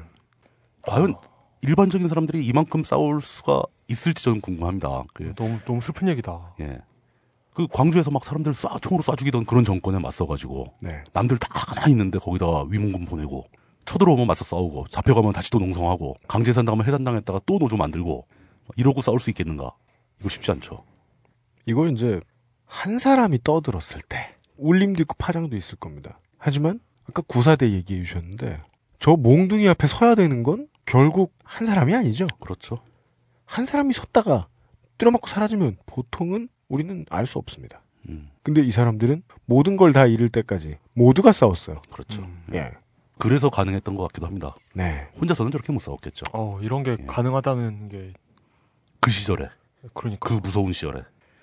다음은 이제 그 학생 운동권 쪽의 사건입니다. 그 이게 들어보신 분들은 많을 텐데 자세하게는 아마 다 모르실 거예요. 네. 그저 80년대 초반에 유명했던 그 무림 항림 사건인데 네. 보통 항림 사건이라고 하죠. 예. 이 무림이라는 이름은 그 기원이 그 안개 무자를 써가지고 네. 안개에 쌓여 있는 숲처럼 알 수가 없다. 운동권들이 하도 그냥 그 비밀 조직이 많아서 네. 파악하기 힘들다라는 식으로 경찰이 지은 이름이라고 합니다. 아 무슨 그 러시 러시아 무기에 나토 코드명 붙듯이 예. 학생권에 그냥 그러니까 이게 어. 뭐저 중원에서 뭐 이렇게 내공을 겨루는 무림 뭐 이런 거로 생각하시면 안 되고 네. 네. 앞으로 이런 개그 안 치겠습니다. 네. 그러니까 무림은 역사가 좀 깊어요. 70년대부터 내려오던 이름입니다. 무림도 역시 그 서울대 내의 학생 운동권 계열에 붙은 이름이고요. 어, 항림은 지금도 여기 저 대학로에 항림이 있습니다. 항림 다방. 항림 다방이 오래된 항- 다방이 있죠. 그래요? 예, 여기 아직도 영업하고 있습니다. 젊은 사람들한테 인기가 많아요. 예. 어, 그래요? 어, 혹시 그 서울대 운동권이 왜 대학로까지 기어와서 항림다방에 왔을까 이런 생각하시는 분은 없겠죠. 서울대가 대학로에 있었습니다. 원래 서울대가 아, 정확히는 서울대가 있는 곳을 대학로라고 불렀습니다. 그렇죠. 예. 저기 저기 그 옛날 서울대 건물 남아 있잖아요. 저희 그 의대가 방- 쓰고 방- 있죠. 방, 아, 네. 그, 거기 막 의대 말고 이제 방통대 옆에 방통- 예, 맞습니다. 그 서울대 건물입니다, 거기잖아요. 그. 예. 마로니에 공원. 예, 거기. 맞습니다. 예. 옛 경성제국대 터. 그렇죠. 네. 경성제국대학부터 여기 있었죠. 네. 거기서 이제 운동권 학생들이 항림에 모여서 역적 모의를 하다 보니까 얘들을 역적 항림이라고. 불렀다. 근데 이제 이때 80년대 초반에 벌어진 건 뭐냐면 이제 무학 논쟁이라는 게 벌어집니다. 무학 논쟁. 예, 무림파와 항림파가 갈려가지고 네. 학생 운동권 내부에 논쟁이 있었는데 무림파는 그렇게 생각을 했어요. 그러니까 그 5.18이 벌어지고 전두환이 정권을 잡아가는 과정에서 네. 현재 이 나라의 대중들이 일반 대중들이 네. 아직 독재 정권을 상대로 싸울 만큼 역량이 성숙되지 않았으니 좀 더 기다려야 한다. 좀 기다리자. 예. 항림 쪽은 광주로 인해서 사람들이 엄청 분노했으니까 지금 전면적인 정권 타도 투쟁에 나서야 된다. 지금이 기회다. 예, 항림 쪽은 그렇게 주장을 했죠. 그러니까 음. 위에서 보기에는 항림 쪽이 좀 더 강경한, 강경한 파였던 거죠. 네. 음. 그이 사람들이 이제 뭐 전민학년이라는 걸 결성하는데 전국 민주학생연맹이죠. 음. 해서 반정부 시위를 주동하기 시작합니다. 예. 81년도에 그 삼엄했던 시기 봄에 서울대, 성대, 부산대 등에서 시위가 이어지죠. 한 여덟 번 정도 시위가 있었던 걸로 기록이 돼 있습니다. 예. 그러니까 전두환이 집권한 다음에 시위가 하나도 없었던 거 아니에요. 산발적으로 있었는데 너무 철저하게 덮여, 덮여 있었기 때문에 일반인들이 기억을 못하는 거죠. 네. 그냥 사람 많은 도시 대학교 근처에 사는 동네 주민들은 그냥 매캐한 냄새로만. 그것도 80년대 중반 이후고요. 네. 80년대 초반은 시위를 한다는 게 학교 안에서 아 진짜요? 몇십 명이 모여서 유인물 몇 장 휙 뿌리고 소리 두 번 지르면 다 잡혀갑니다. 그게 시위였던 거예요. 뭐 거리를 진출하거나 이런 건 꿈도 못 꾸고. 야, 그러니까 지금 예전에 유신 시절 관료들이 지금 우리나라에 있는 거잖아요. 그렇죠. 그러니까 이분들 생각에는 음. 아니 이 찍소리도 못 하는데 먹고 살 먹고 살만 하게 해주니까 이게 예전에는 많어. 찍소리도 못 하게 하던 것들이요. 그렇죠. 어, 뭐 이렇게 생각하시겠네요. 딱그 생각이 이해가 가기도 합니다. 예. 이 얘기를 꺼내는 이유는 그때 81년도 5월 27일 날 서울대 학생 김태훈이 서울대 도서관 6층에 올라가서 투신을 합니다. 네. 그가 죽기 전에 마지막으로 남긴 말은 전두환 물러가라 였고요. 네. 저는 이제 이런 문제를 볼 때마다 좀 약간 혼란에 빠지는데 사람이 과연 어떤 정치적인 목적을 달성하기 위해서 자신의 목숨을 스스로 버리는 것이 과연 옳은가? 솔직히 말씀드려서 저는 아직 결론을 못 내렸습니다. 네. 하지만 81년도 당시에 사람들은 이미 이렇게 목숨을 던져가면서 싸우기 시작했어요. 이 철학사조의 발전 이후에 좀 대두된 질문입니다. 사람들이 어디에 목숨을 버려야 하는가? 그렇죠. 그럴 만한 것이 있는가? 인류의 역사를 그보다 더 뒤로 돌려서 끄집어내 보면 자신의 믿음을 위해서 목숨을 버리는 경우는 어마어마하게 많았죠. 많죠. 예전에 많았죠. 네. 우리는 그 바탕 위에 서 있다는 것을 알기 때문에 사랑의 교회가 저렇게 커도 되냐라는 질문을 던지는 거고. 그렇죠. 네. 그렇게 한 명이 한 명의 대학생이 스스로 목숨을 끊었다라는 것은 당시에도 꽤 큰 여파를 불러왔습니다. 예. 그 여파라는 것이 뭐 사람들이 다 호응해서 일제히 들고 일어난 게 아니라 네. 정권이 또 가혹하게 탄압을 했죠. 맞습니다. 여파는 그쪽에서 나옵니다. 5월 27일 날 그런 일이 생기자 81년 6월 달에 전민학년에 관련되었다고 추정되는 정권이 그렇게 주장하는 것 뿐이에요. 네. 학생들을 수십 명을 불법으로 연행해가지고 최장 한 60일 정도를 가둬놓고 고문을 합니다. 그 결과 82년도 1월 달에 다음 해죠, 이제. 이제 뭐 조사하고 뭐 재판하고 막 이래야 되니까. 82년도 1월 달에 이 사건으로 이태복이라는 학생에게 반국가 단체 수괴 혐의로 무기징역을 선고합니다. 수괴! 예. 그리고 기타 또 나머지 25명이 선고를 받는데 다 전원 실형 선고가 나옵니다. 네. 굉장히 강한 형벌을 내린 강력하네요. 거죠. 강력한 형벌을 내린 거죠. 네. 이 되게 웃기는 게 그럼 이 사람들이 뭐 민청학 아 민청학년도 아니죠. 전민학년 뭐 이런 걸 만들었는데 그 조직이 뭐 하는 조직이냐? 그냥 정부의 불만을 품은 학생들이 정권 대정 정권 타도 투쟁을 하고 싶은데 네. 자기들이 모여서 넌 대표를 맡고 누구는 홍보를 하고 누구는 글 쓰고 누구는 연락책을 해라. 뭐 이 정도로 그냥 짠 거예요. 그러면 그 사람들 잡아다가 두겨 패면서 그림을 그리죠. 그 조직도 파워포인트 나오기 전에 네. 그 막대기로 이렇게 종이 궤- 넘기던 궤도, 궤도, 궤도, 궤도. 궤도의 궤도. 매직으로 조직들을 그립니다. 네. 어마어마한 지하 단체가 사- 탄생하는 거죠. 네. 진짜 이거 그 제 말이 맞습니다. 이때는 북한하고도 연계가 없었어요. 사실 북한하고 뭐 운동권이 연계를 가지기 시작한 건 주체 사상이 도입된 다음에 벌어진 일이에요. 주체 사상이 언제 86년도 말입니다. 86년도에 말. 그, 그, 예. 그게 개발된 거죠? 강철 서진 사람이 예. 김영환이 예. 북한에서 뭐, 뭐 무전기로 듣다가 뭐 책 받아오고 막 뭐 그런 일이 있었죠. 어. 그러니까 이 80년대 초반에는 주체, 주체 사상이라는 것도 없었고 네. 이 조직들은 북한하고 연계도 없는 거예요. 네. 그냥 학생 운동 조직인데 그걸 무슨 뭐 이렇게 대단한 무슨 혁명 조직인 것처럼 부풀려 가지고 네. 뭐 TV에서 연일 막 뉴스를 때리고 그냥 대학교 동아리 같은 거 아니에요? 그렇죠. 그런 거죠. 이 사건도 결국 나중에 민주화 그 민주 정권이 들어선 다음에 민주화 운동 유공자로 선정되고 재심에서 무죄 판결 나오고 다 그랬죠. 근데 나중에 몇십 년 지나서 무죄 판결 해준다고 60일 동안 햇볕도 못 보고 지하에 갇혀가지고 고문당한 상처가 보상이 되겠습니까?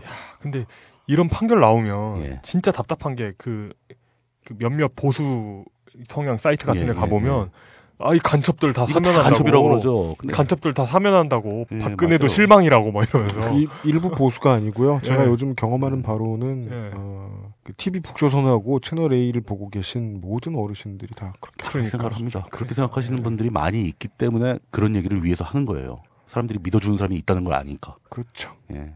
하여간 이 시절에 80년부터 83년까지 그 짧은 시간 내에 학생 시위에 연루되어서 제적당한 학생 수가 1,400명이 넘어갑니다. 음. 네. 이게 그 우리가 진짜 정통성이라고는 전혀 없는 그 독재 정권 이 정권을 쫓아내기 위해서 치렀던 비용 중에 극히 작은 일부예요. 그렇게 말씀드렸습니다. 네. 네. 자, 이제 노조하고 학생운동권 얘기했죠? 또 다른 사람들 얘기를 한번 해보겠습니다. 네. 요즘에 이제 그 한강의 지류인 안양천을 따라 올라가다 보면 이제 목동 대규모 아파트 단지가 보이죠. 네. 거기 뭐 야구장도 있고 화려하지 않습니까? 방송국도 있고. 심지어 플레이오프도 했죠, 올해. 그렇죠. 80년대 당시에는 거기 완전 빈민촌이었습니다. 판자집만 쫙 있었고. 요즘 삐까뻔쩍한 모든 동네는 그냥 밭도 없을 만한 곳들이 많았다고 보시면 되겠습니다. 그 목동에 사는 사람들 대부분이 사실 영등포 뭐 이런 데 있죠. 뭐 저 공덕동 이런 데서 1차로 한번 철거를 당해서 몰려온 사람들이 목동에 살았었어요. 네, 뭐 새로운 다운타운, 예, 노원구 끄트머리. 근데 자꾸 서울 중심부에서 자꾸 밀려 나오는 거죠, 철거민들이. 네. 그럼 최대한 가까운 데 붙어 있어야 일용직이라도 하니까 네. 멀리는 못 가고. 그렇습니다. 이렇게 되는 거죠. 당시에 이제 목동 지역에 집주인, 자기 집을 갖고 있는 주인이나 세 들어 있던 세입자나 다 합쳐서 한 7천 세대가 살았다고 합니다. 인구로 따지면 한 3만 2천 명 정도. 네. 이 사람들이 철거민을 경험을 한 사람들인데 목동에 내려와서 정착하고 있다가 정부가 목동에 대규모 주택단지 개발을 하겠다라고 선언을 하고 네. 또 철거를 시키기 시작한 겁니다. 두 번째 쫓겨나는 거죠. 그때 화가 나는 어른들이 있습니다. 많죠. 일단은 이제 그 사람들이 첫 번째 사람들한테 거짓말을 한 내용이 정부는 거기다가 대규모 서민 주택단지를 만들겠다고 약속을 했어요. 네. 근데 계획이 점점 밝혀지는데 보면 다 호화로운 대형 아파트를 짓겠다. 네. 라는 걸로 변하고. 지금의 그 오래된 아까 목동구장 얘기 나와서 말인데 예, 예. 목동구장에서 그 멀리 건너서 보면 목동 5단지 아파트 보이죠? 되게 오래된 주공 아파트입니다. 에, 엘리베이터 없는. 예, 예. 그거 지을 때입니다. 그렇죠, 그렇죠. 네. 예. 그러면서 이거 이렇게 큰 아파트를 막 지어대면서 거기서 철거민들한테 보상을 어떤 식으로 했냐면은 이주비 50만 원. 네. 이사를 가야 되니까 50만 원. 그리고 새로 지어지는 아파트에 입주권을 주겠다. 라고 했는데 입주권이라는 건 그냥 공짜로 들어갈 수 있는 게 아니고 그렇죠. 그 아파트 값을 내야죠. 네. 그러니까 추첨 없이 하나 줄 테니까 돈 내라. 입주권은 그 요즘 경제에서 말하는 옵션이죠. 그쵸, 옵션. 예. 예. 구입할 수 있는 권리. 예, 먼저 남들보다 먼저 구입할 수 있는 권리를 주겠다. 예. 그 대가로 네 집을 줘. 그런데 이주비 50만 원 받은 그 철거민들이 있던 그 시절에 네. 목동 아파트 단지에 지어지는 가장 작은 평수 20평형짜리 아파트가 가격이 2천만 원이 넘어갔었습니다. 그때 그걸 어떻게 치열한 경쟁을 뚫고 아파트 샀던 사람들은 요즘 뭐 집값 올랐다고 좋아하고 있는지 아니면 다시 떨어진다고 또 걱정하고 있는지 그건 잘 모르겠습니다. 네. 2천만 원에 입주했던 분들은 이미 몇 번 갈아타셨겠죠. 몇 번 갈아탔겠죠. 예. 그 거의 남아 있지 않겠죠. 그래가지고 마지막에 몰빵한 분들이 지금 눈물을 흘리고 있겠죠. 자, 도대체 정부는 왜 이런 개발을 강제로 막 진행을 한 걸까요? 저는 이거 아주 간단한 숫자 하나만 알려드릴게요. 네. 당시 이제 그 목동에 살고 있던 판잣집 주인들, 네. 그 사람들 자기 땅이 있었을 거 아닙니까? 집도 있고. 그렇습니다. 집값은 안 쳐주고 땅만 수용을 하는 거죠. 그렇게 정부가 쉽게 말해서 이제 그때는 아마 저 주택공사, 네. 뭐 이쪽에서 그 매입한 토지의 평균 가격이 7만 원에서 10만 원 정도 평당. 네. 네. 그리고 개발이 다 끝난 다음에 분양하는 시점에서 정부가 그 땅을 팔았을 때의 가격이 네. 100에서 130만 원. 그렇습니다. 정부가 땅 장사를 한 것뿐입니다. 그냥. 네. 그러니까 거친 세상이잖아요. 그렇죠. 거친 세상이니까 수익을 냈을 수도 있어요. 어떻게든 뭐돈막 이렇게 집안에 있는 돈 다 끌어다 대가지고 집을 사서 결국은 살아남은 서바이버도 있을 거예요. 당연히 있죠. 그러나 네. 그 서바이버는 왜 서바이버냐? 소수잖아요. 소수 말고 대부분 집을 잃으신 분들한테는 어, 나라가 독립을 했을 뿐이지 척식회사가 아직 있는 거랑 다를 바가 없었다. 네. 일반적으로 집주인들이 자기 집에 만약에 30평짜리 판잣집 하나 있었다고 치자 이거죠. 30평 자기가 수용당하면 철거당하는 조건으로 땅값 300만 원 받는 겁니다. 10만 원이니까. 이게 아파트하고 달리 그냥 판잣집이 30평이면 넓지 않습니다. 조그만 판잣집인 거죠. 네. 그런데 개발이 끝나고 나니까 그 돈 가지고 자기가 보상받은 300만 원 가지고는 목동에 땅 3평도 못 산다. 네. 이런 결과가 오는 겁니다. 그 사람들은 어디로 가야 하는가? 그돈 들고. 이렇게 되면 이제 사람들이 싸우기 시작하죠. 이 사람들은 뭐 정치에 관심도 없고 정권의 정통성 같은 건 더욱더 관심 없는 사람들입니다. 지금 이제 우리가 이제 게시판에서 논의하는 정치도 이제 오늘의 정치도 그냥 같이 생각해 봐주시면서 들어주셨으면 좋겠어요.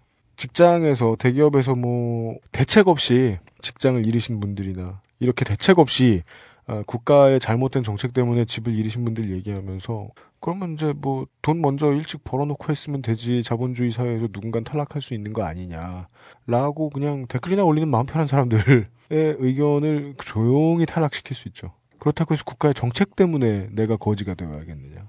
그것은 국가에 하는 일은 아닌 거죠. 네. 충분한 보상이 필요한 겁니다. 이 사람들이 싸우기 시작하면서 바로 이제 군부 독재 물러가라는 소리가 나오기 시작하죠. 뭐 그럴 수밖에 없습니다. 정권을 상대로 싸워야 된다는 걸 느- 본질적으로 느낀 거니까. 예. 그러면서 이 사람들이 모여서 84년부터 싸움을 시작하는데 뭐 양화 대교를 점거하고 뭐 목동 사거리를 막아버리고 신민당사에 가서 막 점거를 하고 KBS 방송국 앞에서 싸우고 영등포 로터리를 로타리를 막아버리고 나중에 서울 시청까지 막 가서 네. 시위를 벌입니다. 예. 음. 총 100여 회 이상의 집단 행동을 하게 됩니다. 목동 철거민들이 예. 일단 잘 집에서 쫓겨나게 생겼으니 100여 회 아니라 하루에 10번씩이면 뭐 10일이면 하네요. 그러니까 어차, 어차피 죽는 거 아니야. 어, 이 사람들은 그냥 이판 사판인 거예요. 네, 어차피 예. 죽- 어차피 그 엘리시움 그 영화에 나오잖아요. 똑같은 겁니다. 죽게 예. 생기면 반란을 일으키게 돼 있어요. 참 다행이에요. 이게 무슨 뭐 우리가 프로그램이 뭐 중국이나 미국 프로그램이었으면 네. 뭐 살 집이 없냐 뭐 그러고 그래 이런 질문을 하시는 분이 있었을 텐데 그러니까. 한국에 살아보셨거나 음. 한국에 계신 분들이 듣잖아요. 그래서 이게 집을 빼앗긴다는 게 무슨 의미인지 아실 거 아닙니까? 이게 와 근데 미국은 진짜 가난한 사람들도 집은 넓은 데 살아서 좋겠더라. 집이 아니, 넓은 게 미국은- 문제가 아니고 집이 여러 개인 게. 아, 네, 미국, 미국 은 워낙 잘 살아서 네. 거지들도 양주를 먹고 그, 거의 조기 교육이 잘 돼서 어린애들도 다 영어 쓰고. 다 영어 쓰고 네. 혀를 안 잘라도. 담배도 양담배 피고 네. 그런다니까. 네. 네. 뭐 이, 이분들이 막판에는 그 아이들 등교, 학생들 등교 거부 투쟁까지 들어갑니다. 온 가족이 다, 나- 다 싸우는 거죠. 그렇죠. 이게 급해지면 이렇게 됩니다, 사람이. 음. 이 사람들이 특별히 강력, 강경한 사람들만 거기 모여 사는 게 아니었어요. 근데 이 사람들이 여기서 집을 설 자리를 잃고 쫓겨나게 되면은 그럼 저기 어디 시골 가서 좀 싸, 집값 싼 데 가서 사서 살면 되는 거 아니냐? 라고 말하면 절대 안 됩니다. 왜냐? 이분들은 거의 하루 벌어 하루 먹는 사람들인데 일거리가 서울에만 있는데 네. 뭐 마라도에서 통근하라고? 그러니까 이건 죽으라는 얘기밖에 안 되는 거예요. 시골로 못 돌아갑니다. 농 논이 없는데 농사를 어떻게 집니까? 그러니까 이제 생존 투쟁이 되는 거죠. 이런 경우는 결국 이분들도 또 또 비용을 치르기 시작합니다. 어마어마하게 구속당하죠. 시위 한 번 하면 반씩 구속당하는 거죠. 그렇습니다. 그러면 일단 구속된 사람들을 석방시키고자 구속투쟁위원회 뭐 이런 게 또 조직이 되죠. 네. 그럼 그 조직이 또 구속이 되죠. 그렇습니다. 뭐 끌려가면 또 막 일단 뚫겨 맞고 네. 뭐 약식 기소 당하고 막 뭐 벌금 물리고 막 뭐 며칠씩 구류 구휼시키고. 살리고, 예. 이렇게 처절한 전개 속에서 이분들은 나름대로 성과를 좀 올립니다. 어떤 보상 기준도 약간 올라갔고요. 네. 이때부터 아마 제가 알기로는 그 무허가 판잣집도 재산권으로 인정이 되기 시작합니다. 그러니까 보상 기준이 좀 더 좋아진 거죠. 맞아. 예, 그리고 이제 계획을 변경하거나 아니면 다른 지역에라도 한 10평짜리 10평형 대 소형 아파트 입주권으로 바꿔서 주기도 하고 음. 그런 데는 들어갈 수가 있죠. 월세로라도. 네. 뭐 이런 것도 가능하고. 그러니까 결국 이, 이분들이 깨달은 거예요. 우리가 이렇게 밀려서 싸우면은 그래도 뭔가가 좀 나올 수 있다. 네. 기양 죽지만 않는다. 그러면서 이게 우리나라 빈민 투쟁의 한 축을 이루게 됩니다. 뭐 그전에도 뭐 70년대에 이미 그 광주 대단지 사건 이런 게 있긴 했었지만 그 목동 철거민 투쟁도 역사에 기록될 만한 싸움이었던 거죠. 음. 이 싸움 역시 전두환 정권을 상대로 벌어졌던 큰 싸움이죠. 결과는 패배라는 것은 어, 저 같은 히어로즈 팬 및 많은 어, 대한민국에서 가장 인구 밀도가 현재 높은 어, 목동의 주민이거나 거기 가보신 분들은 알고 계시죠. 그리고 또 이런 사건이 벌어지면은 부수 효과가 생깁니다. 이 정권이 얼마나 좀 무식한가. 네. 왜 지들 멋대로 다 하는가. 네. 이렇게 당하는 사람들이 많, 많아진가. 이게 사회 전반적으로 알려지는 효과가 생기죠. 네. 시끄러워지니까. 자, 이제 벌써 세월이 많이 흘러서 85년까지 접어들어갑니다. 네. 85년쯤 되면 슬슬 이제 모든 종류의 싸움에서 음. 명시적으로 뭔가를 요구하기 시작해요. 다들 각자 필요한 구호를 요구했었는데 85년 넘어가면서부터는 직접적으로 다들 정권 퇴진을 외칩니다. 음. 사람들의 요구 사항이 하나로 직결되는 거죠. 이건 모든 문제들은 다 이 정권이 잘못해서 정권의 잘못에서 비롯된 것이다. 네. 이렇게 깨닫기 시작하고 직접 정권 퇴진에 대한 요구가 나오기 시작합니다. 네. 이게 가장 결정적으로 사회적으로 시끄럽게 나와 가장 크게 나온 게 85년 11월 달에 대학생들이 민정당 중앙정치연수원 본관을 점거해 버립니다. 음. 그런 사건이 있었습니다. 당시 이제 그 이거를 주도한 조직은 전국학생연합 전학년이라는 조직인데 전학년. 예. 서울 지역의 14개 대학 191명이 그중에 56명은 여학생이었어요. 네. 민정당 중앙정치연수원 본관 건물을 딱 6시간 30분 동안 점거를 합니다. 왜 6시간 30분밖에 안 됐을까요? 진압당했죠. 네. 쫓겨났죠. 네. 이들이 그때 이제 문을 다 걸어 잠그고 음. 경찰이 못 들어오게 막으면서 그 안에서 진압 진입하면은 음. 가스통을 터뜨리겠다. 네. 그 프로판 가스 통을 막 준비해 가지고. 네. 그러니까 어떻게 보면 이제 요즘에 길거리에서 가끔 나타나는 그 가스통 할아버지들의 선배격이 되는 거죠. 근데 이때는 비장했죠. 가스통 할아버지들은 좀 이렇게 코믹하잖아요. 좀 뭔가 일단 힘이 좋아요. 그 분들도 비장해요 나름대로는. 네. 그분들은 그분들만 비장하니까 네. 보는 사람들은 좀 코믹하잖아요. 네, 부, 그 북한이 북한이 끔찍한 독재 국가니까 우리도 독재를 해야 된다고 주장하는. 네. 코믹하잖아 그러니까. 예. 비장할 만해요. 예. 네. 그래서 경찰은 이걸 6시간 반 만에 당시 민정당이면 집권당이고 네. 전두환 대통령이 직접 총재로 있는 당인데 경찰은 이 191명을 진압하기 위해서 2,000명이 넘는 병력을 동원합니다. 네. 그리고 문으로 못 들어오게 하니까 헬기를 타고 뭐 저 사다리 차를 놓고 옥상으로 막 들어가고 그 여기서 막 난리가 났죠. 학생, 학생들이 막 계단에서 밀리고 막 창에서 뛰어내려서 어떤 사람은 허리가 나가고 막 네. 자, 아비규환이 벌어지고 이때 들어왔던 191명 전원이 폭력 방어 사범으로 몰려서 구속당하게 됩니다. 정통성이라고는 진짜 누구도 전두환 정권이 정통성이 있는 정권이라고는 말을 못 합니다. 심, 심지어 지지하는 사람들조차도 쿠데타로 집권을 했으니까. 그리고 선거도 안 했잖아요. 간접 선거 했잖아요. 아 그 그 그 뭐더라 그 무슨 뭐, 예, 뭐지? 통일주체 국민회의 뭐 이런 거 통일주체 했잖아요. 국민회의. 예. 예.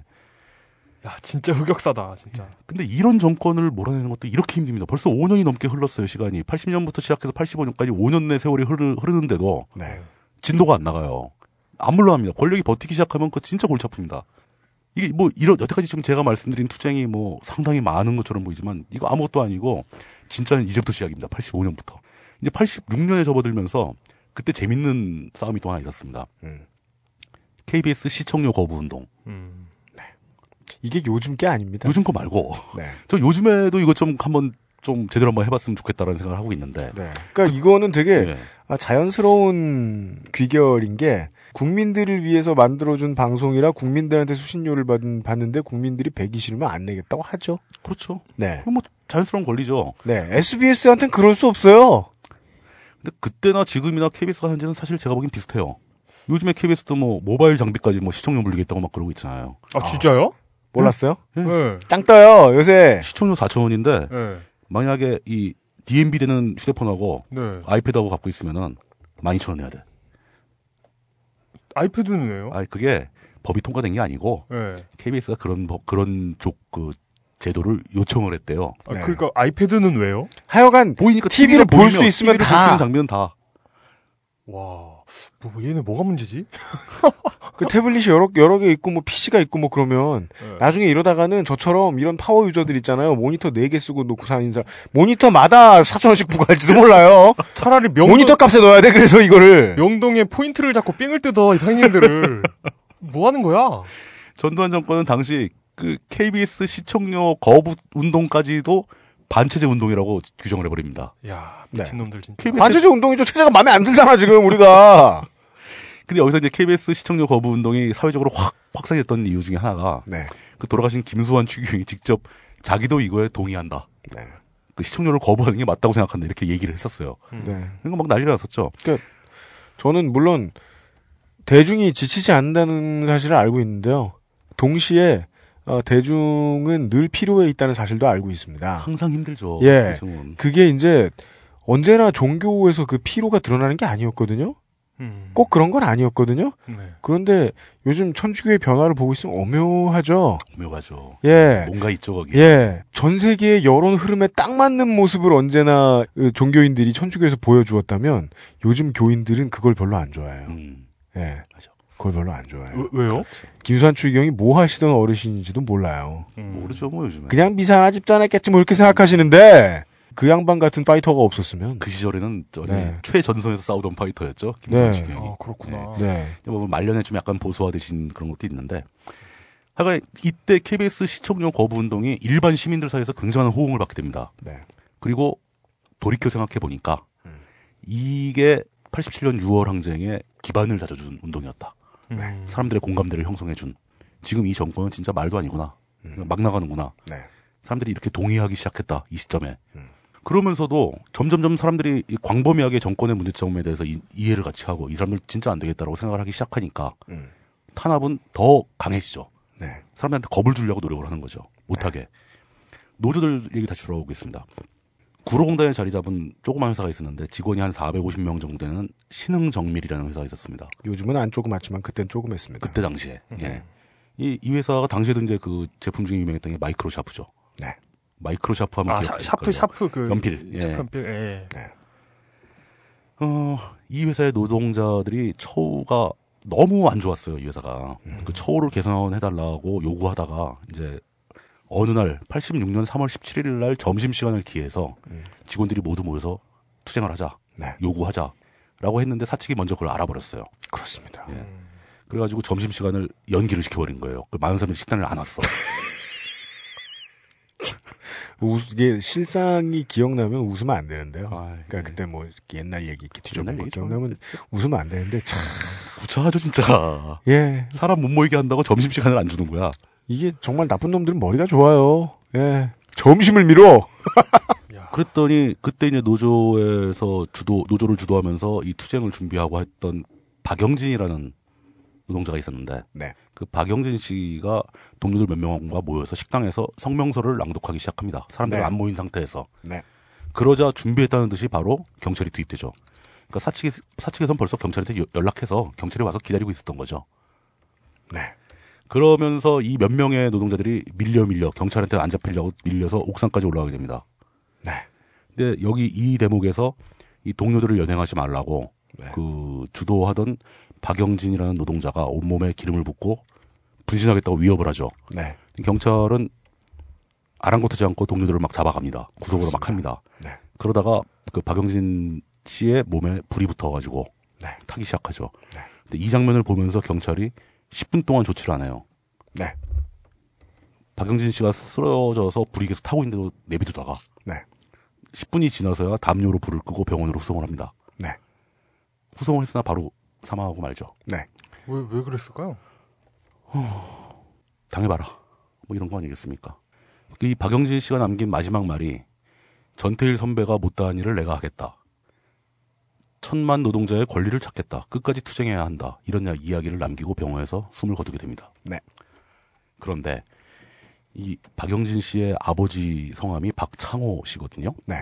2007년도 9월 달에 돌아가셨습니다. 돌아갔을 때 저도 그 빈소에 갔었는데 이 박영진 열사에 대해서 나중에 돌아가신 다음에 다들 열사라는 칭호를 붙여드렸죠. 사람들이. 예. 제가 진짜 하나 확실하게 얘기할 수 있는 것이 이렇게 어떤 한 사람이 자신의 생명을 던져가지고 뭔가 이루기 위해 싸웠을 때, 네. 생명을 버렸을 때, 그때 그 사람의 주변에 살아남아 있는 주변인들의 인생이 모두가 다 바뀝니다. 네. 사실 그럴, 그럴 수밖에 없죠. 그럴 수밖에 없죠. 예. 어, 사실 솔직히 말씀드리자면 이 박창호 씨는 저한테 굉장히 가까운 형님뻘 되는 분이에요. 학렬 학렬이 저랑 같아요. 아 그래요? 예. 아 그러네요. 예. 예. 그리고 제 아래 학렬이 영자 돌림입니다. 네. 그 박영진 씨는 저한테 조카뻘이죠. 제가 삼촌뻘이니까 삼촌보다 나이가 많은 조카였던 거죠. 네. 뭐 그런 경우가 흔히 있지 않습니까? 그렇죠. 예. 박영진 열사가 충남 부여 출생인데 네. 그 동네에 지금도 저희 가족들, 친척들이 다 모여 사는 동네입니다. 어, 저 어렸을 때, 그러니까 제가 어렸을 때니까 박영진 열사가 고등학생 시절에 네. 그때 막 저희 집에 많이 놀러 왔었어요. 그 저희 음. 형님들하고 같이 놀고, 네. 그 박창호 씨는 놀러 오면 저희 아버님하고 같이 놀고, 네. 뭐 이러던 아주 가까운 친척 사이인데, 네. 박영진 열사가 분신을 한 다음에 그의 가족이 어떻게 되었는가? 박창호 씨, 그러니까 음. 아버지한테는 24시간 양복 입은 사람들이 두 명 이상 항상 따라다닙니다. 미행? 미행도 아니죠. 대놓고 따라다니는 거죠. 네. 뭘 누굴 만나는가? 네. 뭐 어떤 뭐 단체 같은 데 가려고 뭐 못 가게 막고 주변 사람들한테 위압감을 주는 거죠. 이 사람하고 얘기하지 마라. 그리고 그 형님은 자기 아들이 그렇게 됐는데 거의 자기 전 재산을 다 털어부어 가지고 아들과 함께 일하던 노동운동가들한테 음. 밥 사주고 재워주고 하느라고 재산을 탕진합니다. 당연히 그렇게 되죠. 어머님도 마찬가지고. 네. 박창호 씨의 친척들, 그러니까 제가 속한 이 가문의 사람들, 음. 한 명, 두 명 두려움에 떨면서 그, 그의 가족을 다 멀리 하게 됩니다. 안 만나려고 하죠. 네. 만나는 자리에 항상 옆에, 옆, 식당 가서 짜장면을 먹으면 옆자리에 직원원이 두 명이 앉아 있는 거예요. 네. 당신 누구냐고 물어보고. 음. 이러니 만날 수가 있겠습니까? 집안에 뭐 잔치가 있을 거 아닙니까? 경조사 있고. 그것도 친근하게 묻지 않습니다. 그리고 맛있어요? 그, 뭐 어. 꽃배기요? 이렇게 묻지 않는다고요. 절대 그러지 않죠. 네. 그러면요. 겁을 주죠.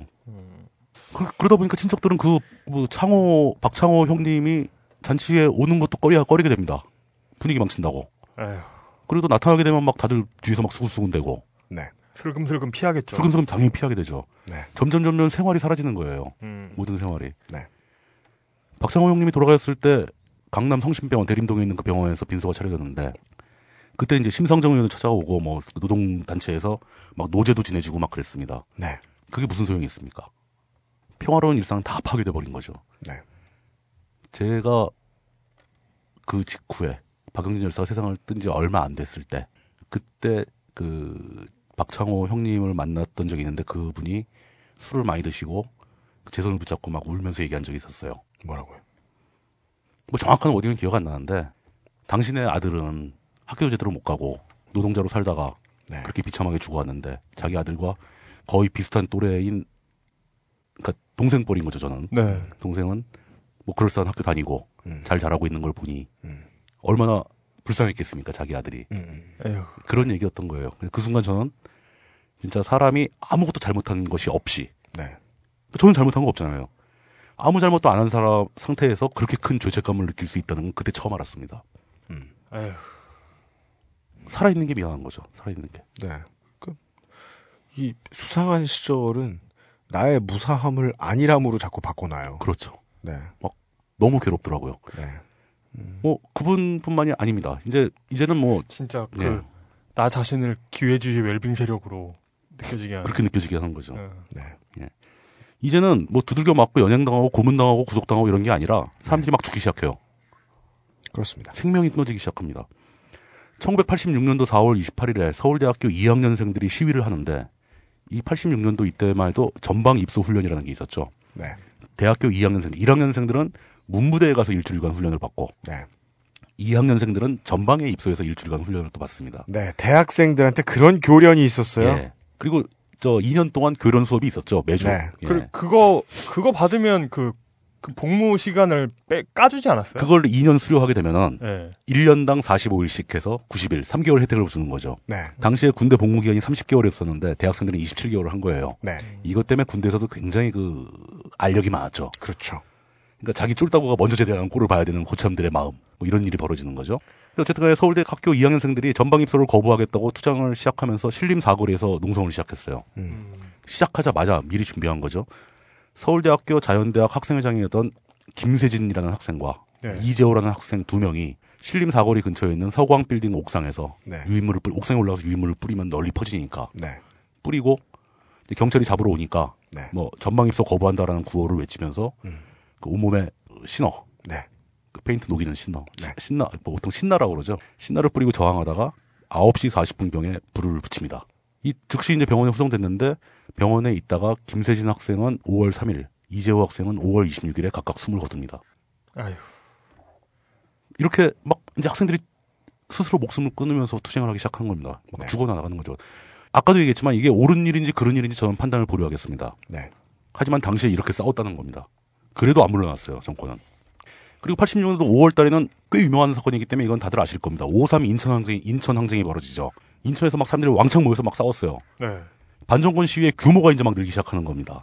예전에 학생 몇십 명이 뭐 뛰어다니면서 막 그랬는데 이제는 막 몇천 명, 몇, 몇만 명 단위가 막 모이는 대중 집회가 벌어지는 거예요. 저항의 규모가 커지니까 아무리 잘 조직된 독재 정권이라고 해도 점점 통제에서 벗어나게 되는 못. 막는 거죠. 네. 경찰 병, 병력도 한계가 있으니까 네. 한 50명, 100명 모이면 경찰이 한 몇천 명 동원하면 막을 수 있잖아요. 네.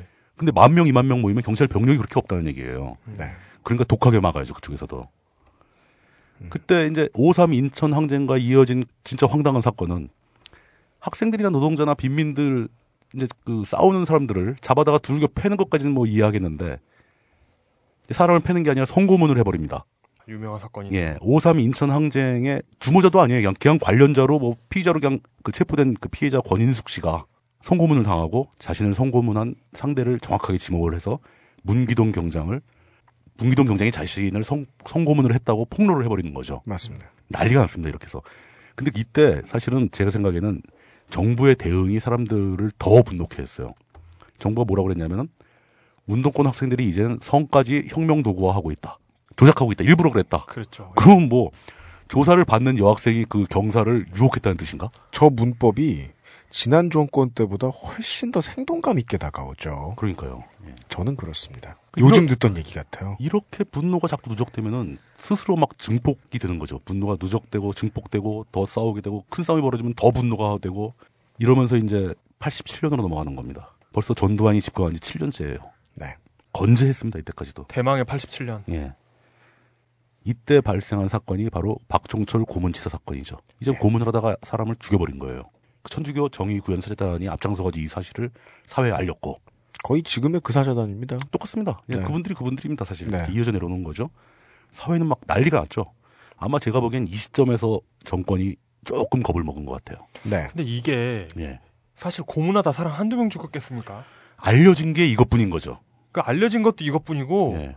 점점 누적돼서 스트레스가 이 사건으로 터진 거라고 봐야 되죠. 거죠. 그 예. 상징적인 사건이 된 거지. 예. 네. 이 사건 한계가 전부는 아닌 거예요. 그러니까 그 뭐 뭐 뭐 뭐, 야그 오스트리아 황태자가 총에 맞았다고 전쟁이 꼭 나는 건 아니잖아요. 그렇죠. 예. 예, 그건 방아쇠 역할인 거죠, 그냥. 네, 중요한 단어는 상징입니다. 상징. 상징. 예. 저희들은 그냥 아는 것을 에, 그 나와 있는 자료가 있는 자료가 좀 그나마 많은 것들을 방송 시간에 맞춰서 몇 개만 알려드리는 거고요. 그렇죠. 실제로 얼마나 많았을지는 알 수 없습니다. 이런 사건들 사이사이에 어떤 일이 있었는지는 그 미싱 링크는 각자 채우셔야 되는 겁니다. 박성호 정치부장님이 지금 원래 실, 실명 쓰셨나요 이 방송에서? 여기 지금 나와야 돼요. 아 그래요?